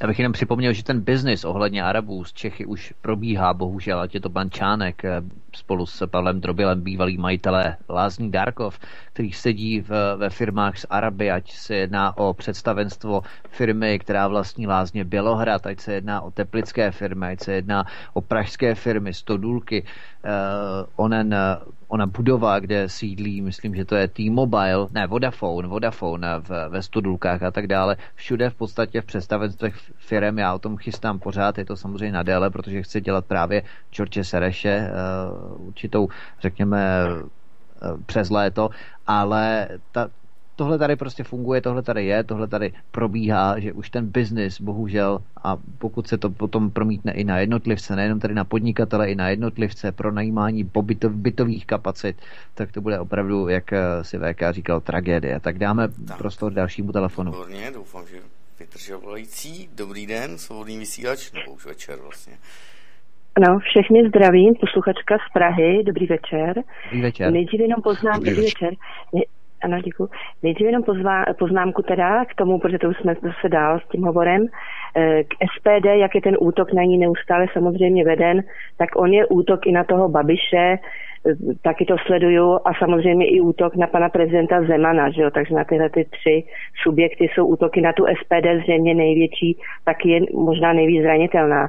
Tam mám jenom poznámku, že vlastně, eh, že vlastně ta, doufám, že teda ta SPD zůstane vlastně tak, jak je a vlastně, že na ní útočí právě proto, že to vlastně eh, tak nějak odkrývá, že zřejmě zatím není na těch vodítkách. Jo, není na těch vodítkách jako nějaká ta marioneta, není vlastně ovládána z Bruselu nebo nějakými těmi globalizátory. Takhle to teda vidím v té SPD, což je dobře a ta SPD tady v Evropě jako není sama, že jo, máme tu Itálii a tak dále, jak to víme všechno, takže těch starostí v tom Bruselu i ty globalizátoři mají více, takže my vlastně držíme palce a snad se to nějak podaří, my vlastně věříme, že takže, ale že to je dobrý znak, že vlastně není ovládaná. To je jenom poznámka. Ale jinak já jsem pak eh, ještě chtěla právě k tomu filmu Kolet, a protože pán ještě mluvil tady před tou otázkou nebo před tím tématem, co se mluvilo teď, tak jsem jenom chtěla jenom připomenout, jestli by pan VK mohl, jestli jenom říct, a krátce jenom, jestli teda porovnával ten scénář s tím, ale mám pocit, že asi ne. Já jsem také ten film teda eh, neviděla, nebo jestli byl už k zhlédnutí, nevím, ale na 24 jsem před časem, právě jsem si vzpomněla, že jsem slyšela, že tam o tom vyprávěli něco, jako jak tam mají nějaký ty s tím hercem. Myslím, že tam ten Mádl byl. No, Mádla eh, víme, kam zařazujeme, že je to vlastně, eh, je to vlastně sluníčka, že ho nesnášenlivý. No, takže jako to, a jako jeho osobnost hodnotit teda nebudu, ale tady jsem právě k tomu filmu Kolet chtěla říct, možná se právě, že jsem to celý jako, nesli, jako nepochopila úplně tak z toho, ale jak se pan VK vyjadřoval k tomu, eh, k tomu filmu ještě úplně v tom prvním jeho vstupu, když o tom mluvil, tak hm, tam já právě to nějak nevidím, Přestože na západě, jako vlastně za našima hranicema, eh, tam je vlastně útok na ty židy. A vlastně když se žid, židi taky už otať i pakujou, že vlastně utíkají a bojí se tam, tak přesto zatím u nás jakoby mají bezpečno. A ty útoky naopak v televizi na 24 tam je vidět, že naopak se pořád židů zastávají a židi jsou tam právě e, vlastně jakoby tak nějak glorifikovaný zatím pořád. A mně právě ano, přišlo, když se tam ano, o tom ano. filmu, o tom kolec mluvilo, tak bylo to tam, že vlastně tam nějak byla ta láska těch a probíhalo to tam, vlastně tohle o tom tam mluvili na pozadí no. toho holokaustu. Třeba je to nevhodné, nevím, to by záleželo na podání, neviděla jsem to. No. Ale zase proč by se tam nemohla být probíhat láska i mezi třeba těma jako vězněma, že jo, těma koncentráčníkama. Takže vlastně, e, pro, jako jo, ale říkám, neviděla jsem to, ale hmm. to bych nedávala rovnítko mezi tím a tou hrou v tom Brně. To je přece něco úplně jiného. Byť to mohlo být nevhodně podaný, jo, ale to, takže to přece, tam vlastně s tím eh, oba souhlasili, no, že jo? A byla to ano. stejná víra, rozumíte, děkuju. Dobře. A taky to porovnání s tím scénářem. No. Děkuju, nashledanou. Děkujeme. Děkuju, děkuju, děkuju. No, děkuji za dotaz. Ne, já jsem pana Lustiga nečet, já jsem pouze viděl několik ukázek z toho filmu. Eh, to, eh, tady je třeba říct jednu důležitou věc. Česká televize není ovládaná globalisty, ale je ovládaná americkými elitami. Česká televize je americká televize. To je, to ta, prosazuje ochrany židů, eh, ochrany, řekněme, sionistického systému, takzvaného domu Sion. To není globalistická vysílačka. Pozor, to by byl velký omyl si myslet. Ale to, že e, film nebo řekněme určitý pokus o jakési vykreslení e, nebo řekněme překroucení e, Lustigovy zprávy o tom, jak to probíhalo někde v Osvětimi, tak zkrátka je to vykreslení uh, jakéhosi étosu, který má destruovat holokaust. To není o tom, jestli tam opravdu probíhaly nějaké sexuální styky těch, uh, těch uvězněných židů, kteří tam byli za války. Protože to není faktografický popis něčeho, nebo nějaký dokument. Ne, to je posun, mediální posun od nemyslitel, nemyslitelného, ještě dříve by to bylo nemyslitelné něco takového natočit, je to posun Overtonovského okna směrem k myslitelnému. A to je symbol. To znamená znevážení symbolu holokaustu. Je zlehčení, můžete říkat zlehčení obrazu holokaustu. To je ten posun Overtonovského okna. A pokud tohleto, eh, já bych se vůbec nedivil, že by to oni nepochopili na české televizi, kam to směřuje, nicméně, že jsou v tom použití zrovna herci jako Mádl, pouze ukazuje, že globalisté umí tyto mediální procesy zpracovávat tak, aby dokázali zmást veřejnost. To je to důležité. Já myslím, že je naprosto zjevné, že jestliže na prknech divadel se e, zobrazují na, nazí lidé a uráží se tam křesťanství i islám najednou, v jednom, a jestliže se urhaží na druhé straně filmem holokaust, židovský holokaust, no tak je to přece jeden jediný proces. Pouze vyjádřený dvěma různými prostředky. E, na, jedném, na, na jedné scéně je to divadelně, na druhé straně filmově. Jsou to stejné procesy. A jestli to někdo e, si e, pochopí, tak dokáže vlastně jakoby spatřit tu propojovací linku, mediální linku, která vede de facto eh, k oslabení nebo řekněme znehodnocení onoho žido-křesťanského světa eh, celé západní Evropy. No. Tak máme další telefon. Zatím ne. Pět minut před koncem a je nezvykle ticho. Fajn, no, většinou lidé volají tady těsně před koncem. Já bych ale namítl, VK, co by si namítl na argument? Kdyby jsme tady v roce 2016 v létě před uh, vídeňskou myšitou v Brně pálili Korán a chtěli jsme tím vyslat právě signál, že jsme guláš, vepřovej, uh, polonahé ženy, které předváděly a tak dále. Uh, v podstatě to měl být vyslaný symbol do arabských zemí, že my tady migranty nechceme, my tady nechceme migranty z muslimských zemích a tak dále. A nikdo by také mohl namítat, že tím v podstatě provokujeme islámisty, což tedy eh, je v přímém rozporu s naší demokracií, protože my si tady můžeme opravdu dělat, co chceme a kde chceme, pokud to není soukromý pozemek a to tam opravdu nebyl. To znamená, že někdo by mohl namítat, že také provokujeme islamisty v tom, aby odčin, nebo aby učinili nějaké opatření v podobě jo, nějakého útoku teroristického na Margo této akce, která probíhala. Rozumím, rozumím. Jenže Vítku, já předpokládám, že eh, ten zásadní rozdíl je v tom, že vy jste na to na rozdíl od uh, divadla Husy na provázku nedostali 40 milionů ze státního rozpočtu. No to ne. To je ten rozdíl. A to je ten zásadní rozdíl.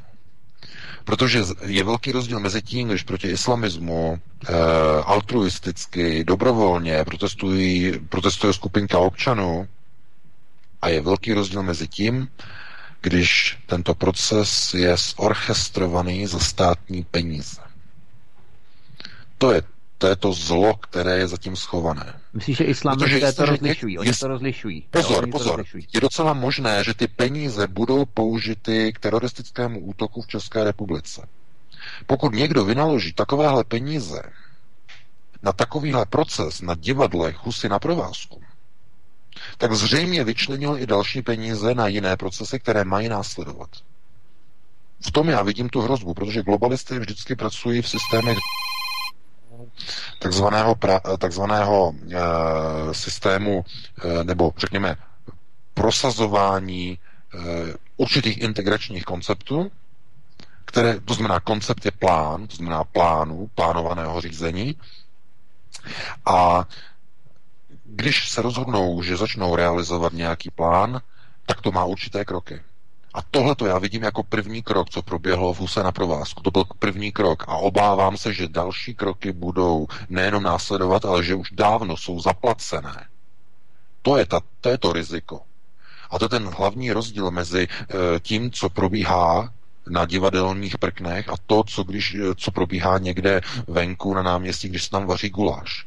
To jsou dva různé procesy, které jsou diametrálně odlišné sami od sebe, i když oba dva můžou třeba zesměšňovat islám, ale jeden e, má naprosto minimální dopad na řídící procesy, i když by bylo pěkné, kdyby měl větší dopad. Vaření guláše, kdyby mělo větší dopad, to bylo skvělé, ale nemá. A potom jsou druhé procesy, které jsou financované ze státního rozpočtu a mají za úkol nějaké systémy řízení. A aby, měl, a aby to bylo potvrzené, tak dostanou za to 40 milionů korun na realizaci těch projektů. Každý rok z rozpočtu státu někdo o to stojí. Někdo to prosazuje. No, takže to já vidím jako to největší nebezpečí a je třeba rozlišovat nebezpečnost procesů, které destabilizují bezpečnost České republiky. Takže dáme prostor eh, dalšímu volej. Na poslední hovor, už se nám čas blíží. Dobrý večer, svobodný vysílač. Eh, dobrý večer. Dobrý Jsem večer. Vysílání. Ano. Eh, tady Jana Praha. Já jenom jsem chtěla dotknit pana VK a tentokrát s ním ve všem souhlasím a děkuji hrozně za vaší práci všech. ale chtěla bych mu jenom říct, že náhodou jsem si dělala takovou malinkou poznámku a procházela jsem, procházela jsem určitou oblast, něco jsem tam vyhledávala a zjistila jsem, že v malinkých vesničkách na Vysočině ve dvou vesničkách, kde v podstatě je stály eh, počet obyvatel, je teď nově vydáno rozhodnutí eh, stavební pro výstavbu 57 rodinných domů. Eh, pro mě to byl docela šok, takže jsem zjišťovala dál, co to všechno lidi z okolí, kteří mají svoje bydlení, čili toto a jejich děti. Paní Jano, znáte, prosím, jsou... znáte prosím vesnice, o jaké se jedná přímo? no, znám je, no. znám je. Já je když tak napíšu, nevím, můžu, můžu je říct, můžu je říct. Je to Stalačová lhota, je to Stalačová lhota a je to Týmová ves. Týmová, ano. Týmová ves. Jo, týmová, týmová. Je to všechno. Týmova. Týmova. Tvrdým i. Mm-hmm, Všechno děkujeme. je to vysočina. To vím jenom tohle to. Myslím, že je jich víc a myslím, že teda lidi se připravují na to, že to bude opravdu docela dost rychlý u nás. Takže to jenom mhm. na závěr. Moc vám děkujeme. Moc vám děkujeme, děkujeme moc. No, děkujeme. Děkujeme za dotaz. Mm-hmm. Tak Vega, co ty na, na to je tam nějak? No, tohle to... Děkujeme, děkujeme. děkujeme. děkujeme. Tak VK, co ty na to? No, tohle to je velmi důležité. Vždycky, když přijdu tady ty informace, tak to třeba vždycky konkretizovat a poslat do redakce eh, všechny podklady, odkazy, jména, my prověříme registry a tak, jasně, a tak dále, jasně. a tak dále. A zjistit, kdo jsou majitelé, stavební povolení a další věci a všechno propátrat, protože jednak Eh, může jít o developerský projekt výstavby rodinných domků v krásné krajině, kde to není nějak ekologicky zatížené a nemusí to mít s migranty vůbec nic společného. To znamená, jedná se o normální developing v takzvané countryside. To znamená v přírodě někde úplně, eh, to je třeba dneska moderní. Ale stejně tak může jít o projekt výstavby řadových domků pro migranty Otázka teď je, že kdyby to byla řadová výstavba domků pro migranty, tak by to bylo e, zastřešované jenom jednou firmou, developerem, anebo nějakým stavebním družstvem. Skupina stavitelů soukromně se rozhodla, že pod hlavičkou družstva si v své pomoci, nebo řekněme ne své pomoci, ale e, pomocí svých družstevních peněz, které si složí, tak nechají postavit byty. A e, to, takže to není, to není tak jednoduché zase jako říct, že je to určitě pro migranty, to by se, mu, se musí prověřit, to znamená informace a tak dále, a tak dále. Každopádně já zdůraznuju, že bude to, že pokud projde Dublin 4, bude obchod s uprchlíky největší obchodní příležitosti od dotcomové horečky. Od uh, rozšíření internetu. Byl v rok 2000 dotcom bubble, která potom splaskla, ale bude to, bude to úplně nový biznis. Pro developery, pro e, banky, pro všechny e, lidi, kteří chtějí někam investovat peníze, dokonce pro důchodové fondy, protože to bude generovat dlouhodobě peníze. Dlouhodobě, dlouhodobě. E, to znamená byty, nájemní byty pro migranty, Eh, stát bude všechno garantovat, platit, to znamená zase stát rovná se z kapes daňových poplatníků. To znamená, eh, já se obávám, že to bude druhý solární tunel. Stejně jako solární tunel byl takový biznis, který byl, který úplně zlikvidoval, který měl být přínosem a nakonec se stal obrovským zneužený, zneužívatelným a zneužívaným biznisem. Tak stejně to se může stát e, s biznisem ubytování pro migranty jaký teď probíhá tady v Německu. No, ale jenže rozdíl je v tom, že e, tady německá ekonomika je někde úplně jinde a e, když německá vláda rozděluje vybrané daně, no tak daňový poplatník to nějak moc zrovna jako necítí, nebo třeba pociťuje někdo, ale e, spíš, spíš ne. Spíš nepociťuje. Na, na rozdíl od toho Česká republika si, když bude vynakládat 15-20 miliard ročně na ubytování migrantů, tak to asi hodně zasáhne do rozpočtu, do různých rozpočtových kapitol.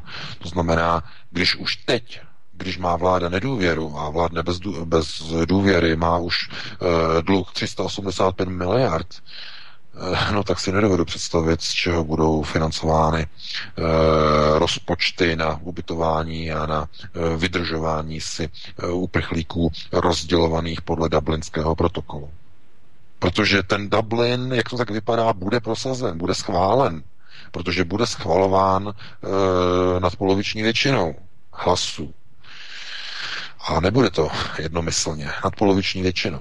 Tak. Takže eh, Česká republika bude, bude přehlasovaná. A t- takže toto je hrozba, reálná hrozba. Takže děkujeme za informace našim posluchačce. Tak, budeme, budeme končit. Já se rozloučím se všemi s vámi.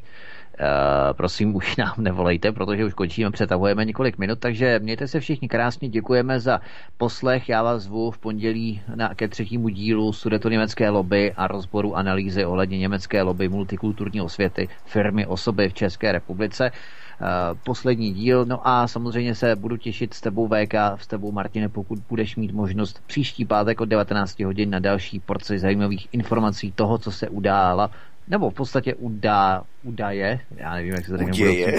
Uděje, ano, uděje příštím následujícím týdnu uh, od zítra, to znamená od soboty do příštího čtvrtka, pátku a my samozřejmě budeme rozsáhle informovat. Takže to by bylo vše. Zdravím všechny posluchače, přeju hezký dobrý večer, hezkou dobrou noc, příjemný víkend a příště se budu těšit opět o 19 hodin VK. Já se budu také těšit příští týden v pátek o 19 hodin naslyšenou a přeji vám teď krásnou dobrou noc. Také, také, také. No, nesehnal jsem. Tak, děkuji pánové a já to jdu tady já proložit, aby jsme to měli.